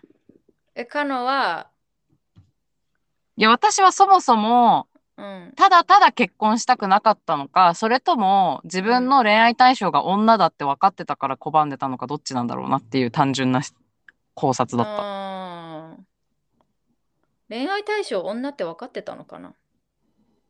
多分分かってないよね。分かってなかった気がするうーん。そもそも恋愛してなさそうなうん、感じだったもんね。うん、だって散歩禁止だったんでしょ？やばいじゃん、まあ確かに。うん 確かにずっと修道院にいたしね。いや、でもさ、ずっと修道院にいたってことはさ、ずっと周りみんなさ、シスターたちだけだったってことでしょ？確かにだから、だからもしかしたら、そのさ、だって同性愛っていうものをさ、口に出せない時代だったかもしれないじゃん。ちょっと調べきれてないけど。うんだとしたら男の人と見合いさせられるってなったらさ、もう絶対にその人と恋愛できないことなんて明白じゃん。っうんてなったらまあ拒むのかなって。なるほどうん。別に女の人が好きだって気づいてないとしても、ずっとうん修道院で女の中で過ごしてたらさ、まあ、女子校でカップルができるのと一緒でさ、うんそういう感情が女に芽生えるってことがさ、多分違和感ではない可能性もあるじゃん。うんまあ修道院だからちょっとわかんないけど、その辺も。うん修道院ってでも恋愛禁止じゃない？そうそうそう。だから、まあだから余計かなそう、抑圧されたらわかんないじゃん。うんそう、だからどういう理由で拒んでたんだろうなーって。そうだねだきっとあの時代さ、政略結婚とかさ、うんそういうみ、あの、肖像画でじゃないと結婚できないっていう、その親が決めた結婚相手と結婚するっていうのが多分普通だったと思うんだ。うんらその中で拒否してた理由って何なんだろうなってちょっとふと思ったっていう感じかな。そうだねうん。だからそのエロイーズの目覚め、うんそういう恋心という目覚めがどこまでの範囲で目覚めだったのかなってちょっと気になったう。んそうだね、うん。確かにそうそうそう。やそんなこと考えてみてます、私うは。んなるほどね。うん。そうでも結婚なんで嫌なんだろうっていうのは私も気になった。そしてなんでお姉ちゃんあー許してってね。言って死んじゃったんだろうっていうのも思ったし、うんうんうんうんうん。そうだよね。まあその辺を考察する意味があるのかわかんない映画ではあるけど、うん、そうだね。もしかしたら考えすぎかもしれないけどね。うん、まああとさ、なんで中絶の描写入れたんだろうっていうのが私すごく気になってるんだよね。あれもやっぱ時代背景の何かなのかな。かな。現実を見せたかったのかな。うーん。だからすごくあれの意味は何だったんだろうって。もうできる限り私何も情報入れないで今日来たからさ。うん、え、でも、ソフィーうん。の,、あの中絶のその相手って別に奥さんの旦那さんとかじゃないでしょ？いや違うと思う違うと思そうだよね。う。うん。だからそこも問題なのかな？もしかしたら当時のとか。うん。うん。いろいろ考えが巡ってしまったんですけど。うんうん。そうそう。え、マリコ的にはさ、二人はいつ恋に落ちたと思う？お互い。えー、まあそもそもマリアンヌがうん。女性を好きになれるっていうことを自分で気づいてたのか気づいてないかったのかわからないけどうん。初めは結構さうん。お互いに冷たく接してたじゃん。うん。エロイーゼも全然笑わないしうん。まあ外に出るためについてくるなら仕方ないぐらいの感じの人でうん。マリアンヌもあのお母さんに画家って言うなって言われてる気持ちを壁にしてうん。接してた感じうん。があったから、うん。私は画家ですって最後1枚目を書き終えた時に言うじゃんね。うん。あの時にはすでにマリアンヌは好きだったと思うの。いや、そうだね。うん。いや、どっちもだよ。かな。うん。ってことはやっぱりいつってよりも観察に観察を重ねすぎて恋に落ちたって思っちゃう。そうそうそう、だからそうだよね。うん。うんうんうん。いや、私はもうピアノ、タバコあるって聞きに来てさ、ピアノ二人で聞く時点では、もうエロイズは確実にもう好きになってると思う。私はね。そうなんだ。うん。なんで？え、もう、ピアノ弾いてる、マリアンヌを見つめるエロイーズの視線が、絶対恋してる視線だったから。そうなんだ。うん。そうなんだ。私は、うん。うん。あもう絶対あの熱い視線はそう。で、ワンチャンうんあそこはマリアンヌ、まだ、なんか確信してない可能性、ワンチャンあるかなと思っうて。ん。でも絶対に、もう、あのー彼女が確信したのは、もうモデルやってもらうことになって、私を見てって言って、パッて見て、ドキッとした時にはもうか完全に心を奪われてるな、マリアンヌはっていう。そうだね。うん。それは同意。うん。うん。でも私、あの、あなたを書きに来ましたって打ち明けるシーンめっちゃ好きでさ、うん。あそこのね、二人の感情がなんか、すれ違う感情が、私的にはもうなんか手に取るように分かって超切なかったの。そうなんだ。彼女すれ違ってるもんねとか言って。何それ。いや、なんか、なんていうの、それまでのさ、過程をね、うん。あれした、多分マリアンヌはさ、もう恋しちゃったから、うん。心苦しくて打ち明けたいって気持ちにさ、うん。まあ恋してなくても親密になったからこそ、もう打ち明けたいって気持ちになったわけじゃん。うん。うん。それでエロイーズは、多分、すごいあの人、私のこと見つめ、よく見つめてるな、めっちゃ見てくるな、みたいな。うん。で、すごいミラノのこともいいですよって言ってくれて、なんかいい人だな、みたいな。うん。あの人私のこと好きなのかな？みたいな感じだったと思うんだ。うん。で、私も好きかも、みたいな。っうん。ていう時に、実は、あなたを書きに来ましたって言われて、うん。だからエロイーズはさ、だから私のこと見てたんですねって言うじゃん。うん。うん。で、だからミラノも称賛したんですねって。うんうん。もうその時の、で、めっちゃ怒ってるじゃんね、あの時エロイズ。うん。その、ちょっとこ気持ちをもてあそばれたと思って怒ってるじゃん。うん。であれは恋心ゆえに、ちょっとさ、やっぱ恋してるからこそ、なんか向こうも好きなのかなって思ってたのに違うって分かったから、うん。ムってしてるじゃん、エロイーズは。うん。だけど、そんな、向こうにも恋心が芽生えてることなんて知りもしないマリアンヌはさ、心苦しくなって打ち明けたけど、うん。打ち明けたら、まあ、向こうがあから、もうどう考えてももう、おうわ、やべえ、怒ってるみたいな感じになってるじゃん。。うん。で、でも、あの時にもうすでにマリアンヌもエロイーズのこと好きじゃん。うん。だから、この真実を伝えてしまったことによって、向こうを裏切ることになってしまって、うん。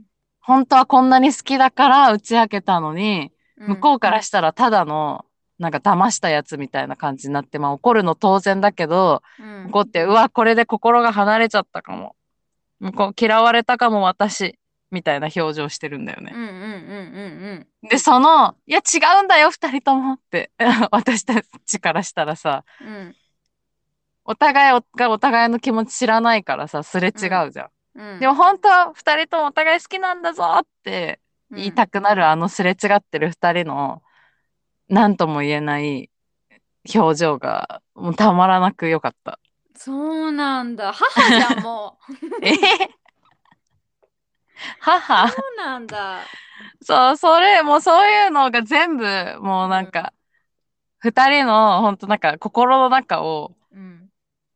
なんか考えれば考えるほど切なくて、え、ちょっとでもこれ男性、チャーリーにも聞きたかった。私がすごく男性のな気がする。いやー、まああり得る。なんかさっきから聞こえてくることがすごい全部乙女チックで。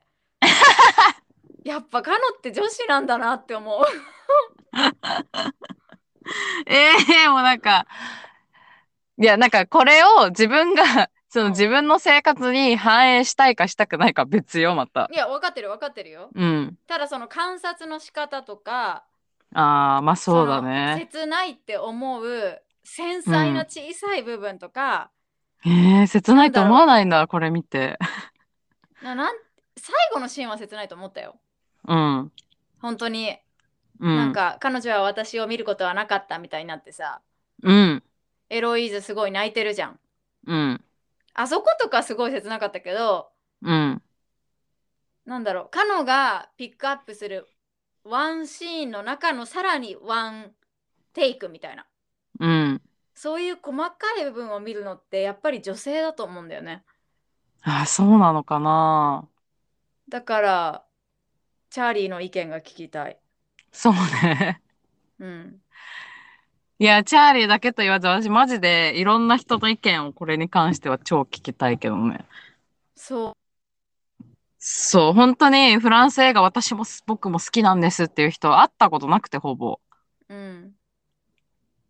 どういう風になんか楽しんで見てるのか私も知らないんだよね。うーん。で、これが私が超乙女なのかさえも私はなんかあんまピンときてないけど。うん。まあ、ただ、あの、ジャンルック・ゴダールとかもそうだけど、うん。フランスのね、有名な監督。あのーなんだろう結構男女の、なんか、すれ違いみたいのとか、男女の差みたいのを描いてるものが結構多いんだけど、うん。すごくその女性側の気持ちは手に取るようにわかるから、毎回。うん。でもこれきっと男性はなんで女性がこんな態度取ってんのかわかんないんだろうな、みたいなうん。映画多いから、フランスまあ映画だと、そうそうそうそう。うん。だからまあ私はもう限りなく女子だと思う、その辺の脳みそはね。うーん。なるほどね。うんいや、ちょっとこれ、いろんな人の意見探そう。ね、聞きたい。私ももうんうこの収録するまでは見ないようにしようって思ってたから、収録終わったらちょっとレビュー見たいと思うんってる。うん、うん。そう、私もね、レビュー見ないようにしてきたのね。うん、うんうんこの自分のスタンスをこのまま持ってってからにしようと思って。うん。うんうんうんでも、今解禁したからすごい気になる。うん。ね、気になるよね。うん、すっごい気になる。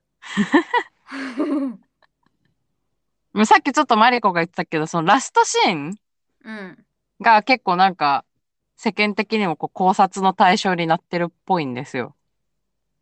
あの、ラスト、そうなんだ。そう、エロイーズはこっちを見なかったっていうのがどういう意味なのみたいな。うん。どうあの、最後ずっとエロイーズのアップで終わるの何みたいなうん。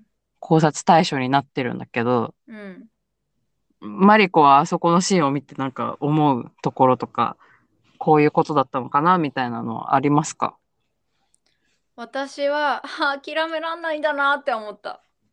あー、なるほど。うん。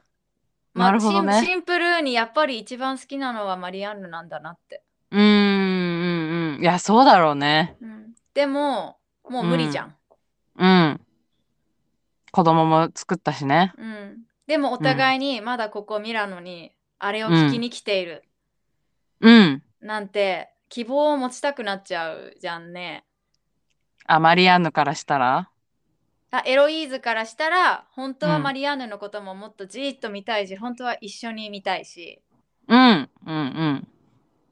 それが目の前にいるのにかなわないって一番辛いじゃん。うん。なんか相手が死んじゃった時のように切ないというか悲しいというかうん、うん、うん、うん、うん。そういう風に感じた。なるほどね。カノは？いや、私はなんかもうちょっと違う視点で見ちゃったんだけど、うん。諦められてないのはもちろん。うん。だし、もう、どう考えてもマリアンヌとの恋は大恋愛だっただろうから、うん、すいませんなんか。そ外でパーティー。パーティーじゃない。火の用心。あ すいません 火の用心パーティーかと思った外でパーティーとか言って。やば。火の用心ってさあ。火の用心って言ったの？そうそうって言ってたよ。パンパンって。よく聞いてたねいや、めっちゃ聞こえたよ。あそうん。びっくりした、私なんか。前が、なんかすごいさ、3人ぐらい重なった声で、うーんみたいな言うからさ、マリコなんかの呪われたかと思って今、めっちゃビビったわ。怖かった、今。皆さん、火事には気をつけましょうね。ー気をつけましょはい。あ、そう、私は、ううんそう、大恋愛だっただろうから、うんあの、諦められてないっていうのはもう当然のごとくって感じだったのね。うんで、で、あれは、最後は、あの、カメラワーク的には完全にマリアンヌのあれこそ視線だったと私は捉えてて、うんあそうなんだそう。もう多分マリアンヌは見つけたし、エロイーズを見つけた瞬間に、はっってなってじーっと見てたと思うんだよ。うんきっとこっち振り返ってって思いながら、私を見てって思いながら多分じーっとすごい強い視線を送ってたんだと思うのね。うん。で、多分エロイーズもそれに気づいてて、うん。その視線びっしびしり感じてたと思うんだ、あの左側の頬に。うん。うん。うん。で、だからさ、カメラもぐーってゆっくり寄ってっててさ、うん。うんで、でも、かたくなにその方を見ないようにしてたじゃん。うん。うん。してた。でどんどんお泣きになってったそう。で、だから最初は、あやべ見られてる。いる。マリアンヌが。って思って、うん。平然を装おうとしてたけど、その、ずーっと多分マリアンヌが、絶対に視線をそらさずこっちをずーっと見て熱い視線をきっと送ってて、うん。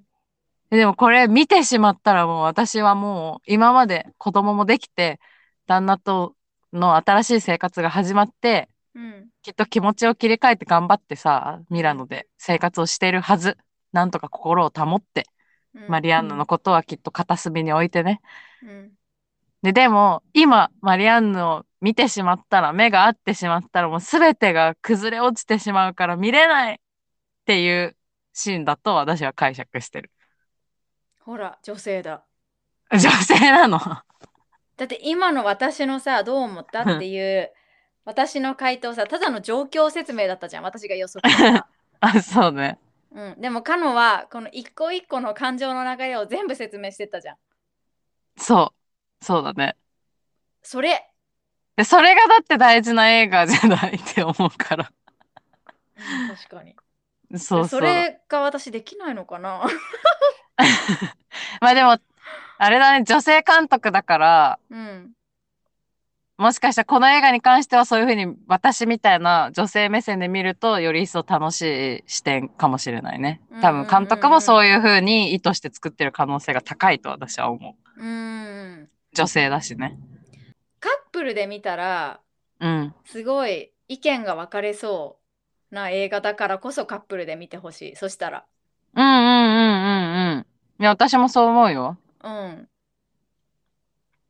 すごい男女でだいぶ視点が変わると思うんう。。もうこの考察の仕方自体が女のなのか、私は。って私は感じたけど、うんうん。今は私とかの両極端だから、うん。他の人の意見が欲しいそうだよねね。。うん。そうだね。まあ、チャーリーもこれみ一応見るって言ってたから。うん個人、個人的にちょっと後で感想聞いとこう。うん。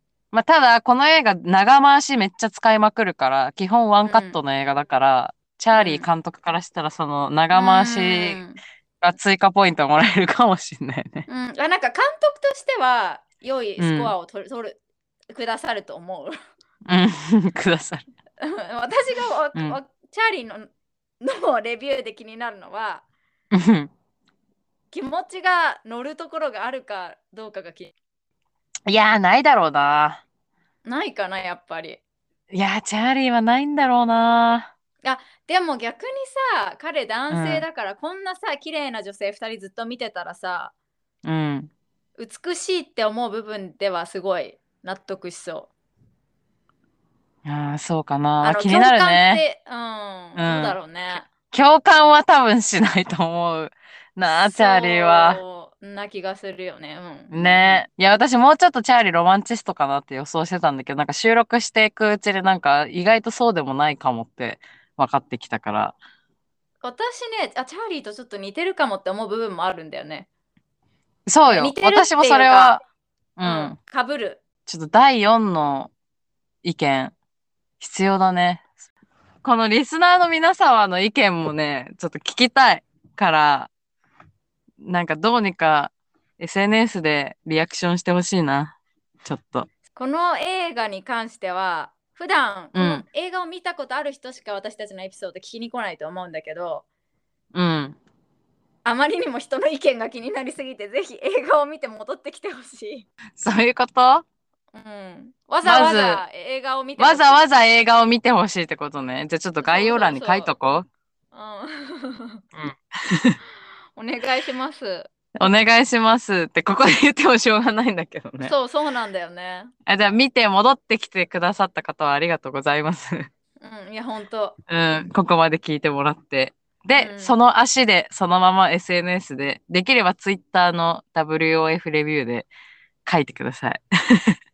まあでも、なんで私がフランス映画を好きか、この作品も楽しんだかってことはよく分かってもらえたでしょうかね。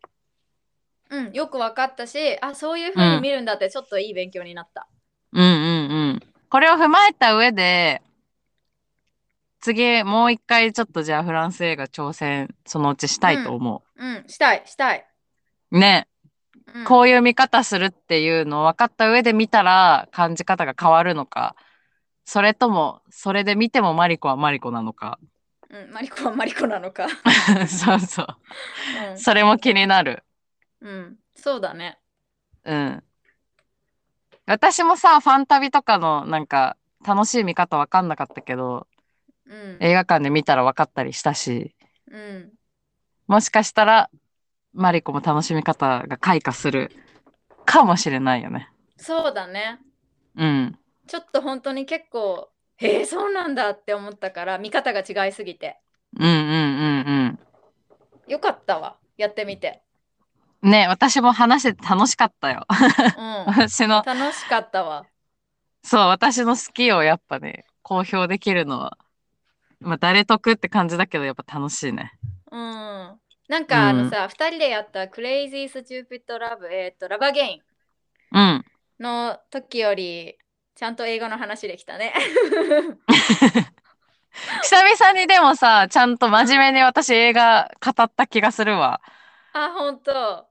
うん。なんか最近結構、なんだろう、もうちょっとラフに、うん、なんか普通に好きなシーンとかの話ばっかり、感想、感想って感じでしてたけど、ちゃんんとなんで私がこの映画好きかとか、魅力みたいのなんかね、鹿殺し以来になんか熱弁できて、よかったわ。よかった。私も聞いてて楽しかった。あ、よかった。うん、本当に。いや、今回はね、マジで予測、うん。予測何？あ予測できなかったからさ、どんな収録になるか。うん。マリコの反応が本当に分かんなかったから。そう、でも、楽しい回になったわ、と思って。うん、楽しかった。え、なになにマリコは何言おうとしたの？もう忘れちゃった。ねえ絶対そうだろうなって思った。絶対そうだろうなって思った。じゃあ次から私先に言うわ。そう、だから意外だなって思ったの、今、私に譲ってくれたのが。あ、私先行くってなったのよ、今。いや、だから私それも考えてないから。自分がすぐ忘れちゃうってこと知らないから。あ、そっか。そう。だから次から無理強いしてください。あ、わかりました。先どうぞって言うね。そうそうそう。いや、マリコって言って。わかった。うんうーん。ああ、恥ずかしい。いや、でもさ、今この話をしてたらさ、おすすめの映画今日持ってきたやつあるんだけどさ、うん、え気になる。私おすすめの映画ないよ。いや、そうだよね。うんいや、なんかさ、マリコのこのリアクションを聞いたら、うなんかももうちょっと違うのがある気がしてきて、あ、そそう。いや、まあね、この映画、さあ、その、すごい、評価、いろんな評論家とか監督とかにすごく評価された映画なんだけども、う。うん。カンヌも撮ってるしさ、脚本賞をね。うん。そう。で、その中で、グザビエ・ドランっていう映画監督がいて、私が多分一番ぐらいに好きな監督なんだけど、うん。そのグザビエ・ドランがこんなにも繊細な作品は見たことないって評価してる映画でもあるのね。この燃える女の肖像っていうのが。うん。そう、だからこのドラン映画を私は一本紹介しようと思ってるのね、今日。うん。そうだな。この映画が好きだったら、うん。もう一本こっち見てほしいっていうのをじゃあまず紹介しようと思うん。う。が、グザビエ・ドランの胸騒ぎの恋人っていう映画です。うーん。面白いジャケット。そう、真っ赤なジャケットに、この顔が映ってると思うんだけど、これがね、監督のグザビエ・ドランです。うん。うん。そうなんだ。そう、この人、そう、彼は監督もするし、自分で出演することもある監督うんなんだよね。だ 作品によっては一切出ないのもあるし、あの、、自分でし主演やったりもする。で、この胸騒ぎの恋人は自分が一応し、まあ、主演かな。うん、で、演じてもいる人なんだけど、うん。まあ、この監督ね、あのーゲイなんだよね。うーん。そう。で、だから基本的には、まあ、題材が LGBTQ に値するものになりますね、基本的には。で、まあ、その点でも、まあ、共通点がね、一応この 映画にもある。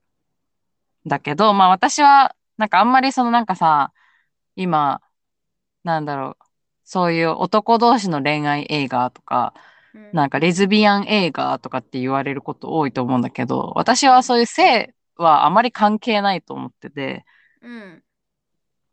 そうなんか別にレズビアン映画見たくて見るみたいなちょっと違うなって思ってるのね。うん。そうだね。うん。じゃなくてたまたまその人たちがピックアップされた題材が女同士だったっていうだけであって、うん、そうだね。二人の、そう、二人の恋愛だから、なんかそういう見方は違うなとは思ってるんだけど、うん、まあ一応、まあそういう、何、LGBTQ 作品として一応くくられるのはくくられるんだよね、そのドラン映画も。で、その胸騒ぎの恋人は、まあ、あらすじを言うと、なんか一人の男の子に、その、主人公の男の子と、その主人公の男の子の友達の女の子。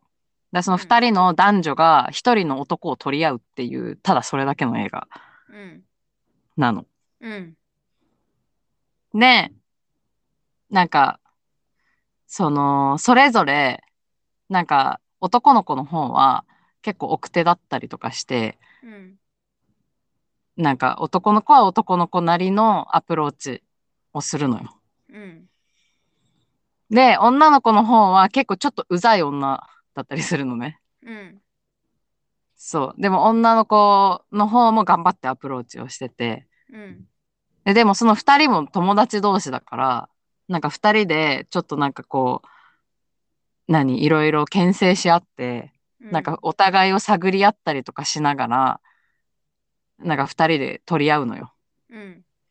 で、ただその取り合う様子を見せられるだけっていう あらすじとしてはね、うん。映画で、まあこれもフランス映画って、一応フランス映画はフランス映画なのかな。その言語はフランス語なんだけど、グザビア・ドラン自体がカナダ人で、あのカナダのフランス語圏、えっと、ケベックかなの人だから、全部フランス語で作られてるんだけど、だからフランス映画ってくくれるかどうかちょっと微妙なところではあるんだけど、うん。まあ雰囲気としてはもうゴリゴリのフランス映画なので、うん。そう。なんか特に気象転結とかないです。これも。うーん。そう。で、ただその中にその二人のどうやって一人の男の子を取り合うか、どうやって二人がそれぞれアプローチしたりとか、うん。その彼に恋心を寄せる様子とかが、それもセリフなしで、セリフ以外のところでこう読み取るような感じになっていて、うん。で、ドラの映画って基本的にすごくおしゃれなんですよ、映像が。うん。うん。その、その中のファッションも全部おしゃれだし、音楽もすごくこだわってるし、だからその登場人物たちの、なんかね、なんかファッションとかもすごい見てるだけですごく楽しい。目でも楽しい映画で、さっきマリコが言ってた映像美じゃないけど、この燃える女の肖像も見てたらすごく色とかさ、美しいなって思える映画だと思うんだけど、こっちの胸騒ぎの恋人もすごく目にいい映像が可愛い感じのうん。映画になってて、うん。で、まあ、その相手、恋する相手の男の子が可愛らしい男の子なのよ。王子様フェイスで。うん。で、そいつがでもずるいの、とっても。うん。すごく二人をたぶらかすのよ。うん。で、その、それで二人がこう揺れる感じとか、うん。その三三角関係じゃないけど、その三人の友情と恋愛と、っていうのを、まあ自分なりに読み取って、うん。まあ最後、どういうふうにその恋が結末は迎えるのかっていうところもまあ楽しみにしつつ、うん。まあすごくわかりやすい展開。うん展開っていうか、その、この燃える女の肖像と同じで、特になんかすごく頭を凝らすようなことはないし、シンプルだから、あんまついていけないってこともないと思う。けど、自分なりにいろいろ解釈して、あの、楽しむことができる作品なので、うん。そう、ぜひ見てほしい。へえ。そう。ね、そのさ、なんか恋して、恋は盲目とか言うけどさ、恋してるとさ、なんかすごくその相手がさ、美化して見えたりとかするじゃん。うん。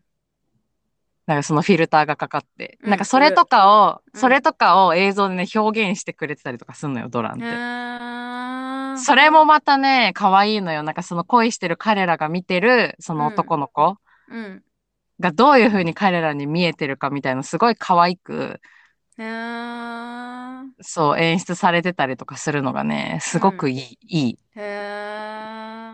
うん。だからこれもぜひ見てほしいですね。うんうん。その可愛らしいモーメントは見たいから。いいうね。ん。うん。そう、マリコが多分目で、あ、可愛いってなる感じの映像は多いはず、この監督。うんなるほど。うん good point を持ってきました。うん。うん。そうなんですよ。なるほどね。っで、もう一つ、うん。前に一回ちょっとやろうとした作品ね、うんまあ、今後何かのきっかけがあったらやりたくって、これをうん解説した後に、これ見てみて、この視点で試してみてっていう映画をもう一本紹介します。はい。はい。それも同じドランの作品で、私はロランスっていう映画です。うーん。うん。この映画もね、本当に良くて、うん。なんだろうな。えっと、あらすじとしては、うん。男女のカップルがいるの、主人公の二人のね。うん。で、すごい長い付き合いのカップルなんだけど、ある日、その彼氏の方が、実は自分は女になりたいって告白される。うん。その、なんだろう。えっと、女装とかをね、して、その自分は男として生きていくんじゃなくて、女として生きていきたいっていうことを告白されるうん。んだよね。で、それを、そのずっと付き合ってた彼女はどういうふうに受け止めて、どういうふうにその後、その彼と、あの、向き合っていくのかっていうのがあらすじうーん。です。なるほど。可能らしいわ。そう。うんで、これも、もうね、ほんとそれもいろいろ感情がね、説明されない感情がいっぱい渦巻いてる映画で、うん。すごくその私の今日説明した視点で見ると、うん。すごく考察のしがいがあるし、うん。その彼女の方と彼氏の方と、どんな思いでいるのかっていうのを、もう考えただけでもう涙が出ちゃう切ないお話ですね。で、これも、この彼氏役の方がね、私が好きな俳優さんでメルビル・プポーって言うんだけど、うん。あの、 Broken English 出た。でさ、のあの白い帽子かぶった、うん。私がかっこいいって言った人がうん彼氏役です。な、なるほど。だから余計好きなんじゃない？あ、でもね、この時はそんなかっこよくない。ああ、そうなんだ。まあ女装したりとかもするしね。あのだうん男らしいところがこ、この映画の中ではあんまり出てこないから、うん。かっこいいって感じではないけど、うん。まあでも、そうそう、その人が出ていて、で、こっちも、おしゃれ、とにかうく。色使いが本当に素晴らしくて、うん。なんか、まあ私はロランスのジャケットを見てみくれたらわかるんだけど、空中にバーっていろんなカラフルな、なんか60年代みたいなポップな色の服がブワーって舞ってる写真が出てくると思うんだけど、うん。そういう、こう、おしゃれな色使いの描写がたくさん出てくるし、でさっきは、さっきの胸騒ぎの恋人の方は、その美化して見える恋の相手の見え方をポップに可愛く表現したって言ってたけど、こっちでは、その主人公の彼女の方うん。の感情、例えばめっちゃ涙がもうかん、なんか、なんだろう、切なくてわーって泣くっていうシーンとかを、うん。うわ、確かにほんとこんぐらい泣いてる気持ちだよなって思わせるような、ものすごい、なんだろうな。あのーもういろんなもの、ものとかを使って、大げさに描いてくれてて、うん。それがなんかもう全部感情を、なんか、なんて言ったらいいのかな。こう体現してくれてるっていうか、うん。のがあって共感ししづらい人でも分かりやすいってこと？あ、そうだね。だいぶわかりやすく、うん。それは描かれてる。だから本当は心の中ではこんぐらい、うん。なんかこんぐらいのことが起きてる。みたいな。例えばさ、めちゃめちゃなんか悲しいことがあって、で、でもなんか郵便局とかに例えばいて、今はここでは泣けない。全然泣けないけど、心の中ではもう、もう土砂降りに泣いてるみたいなさ、時とかあるじゃん。うん。で、それを表情ではそのスクリーンの中に映ってる主人公の女の子はそのままなんだけど、その彼女の心の中で一体どんな感情が湧き出てるのかっていうのを映像で代わりに表現してたりとかするのね。うーん。でまあこれは見てもらわないとわかんないんだけど、うん。そういうちょちょっとね、面白い演出とか、おしゃれな演出が多くて、うん。ででも考察がこう広がる映画で、で、こっちはちょっとその感情を読み取るのがさっき紹介した方よりもちょっと難しいかも。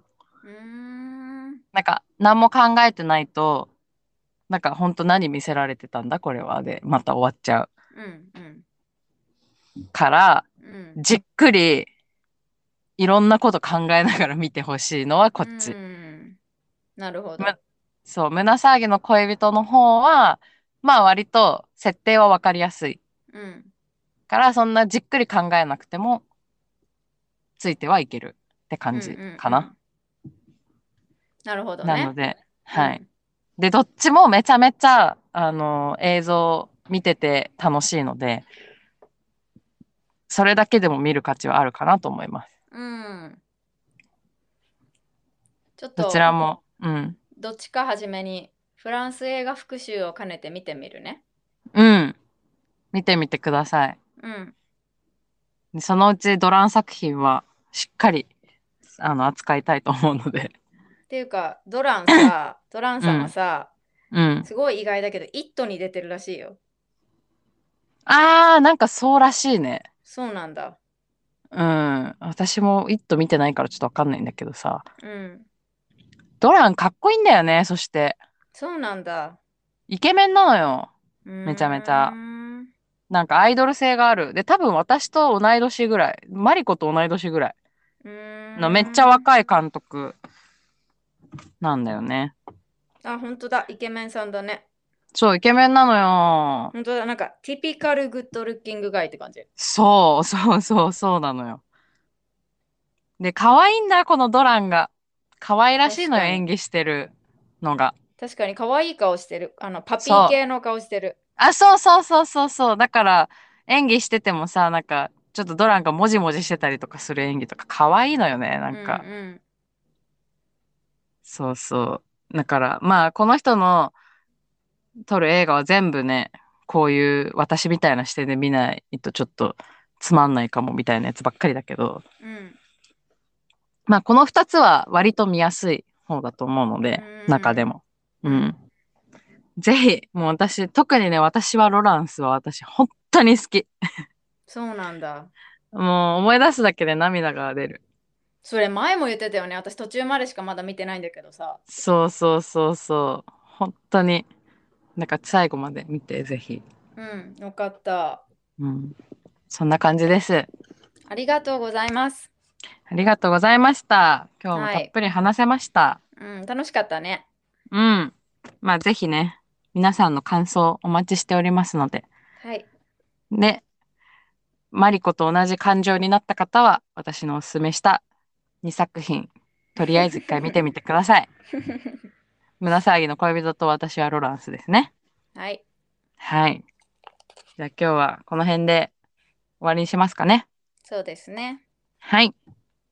では、またねまたねバイバーイー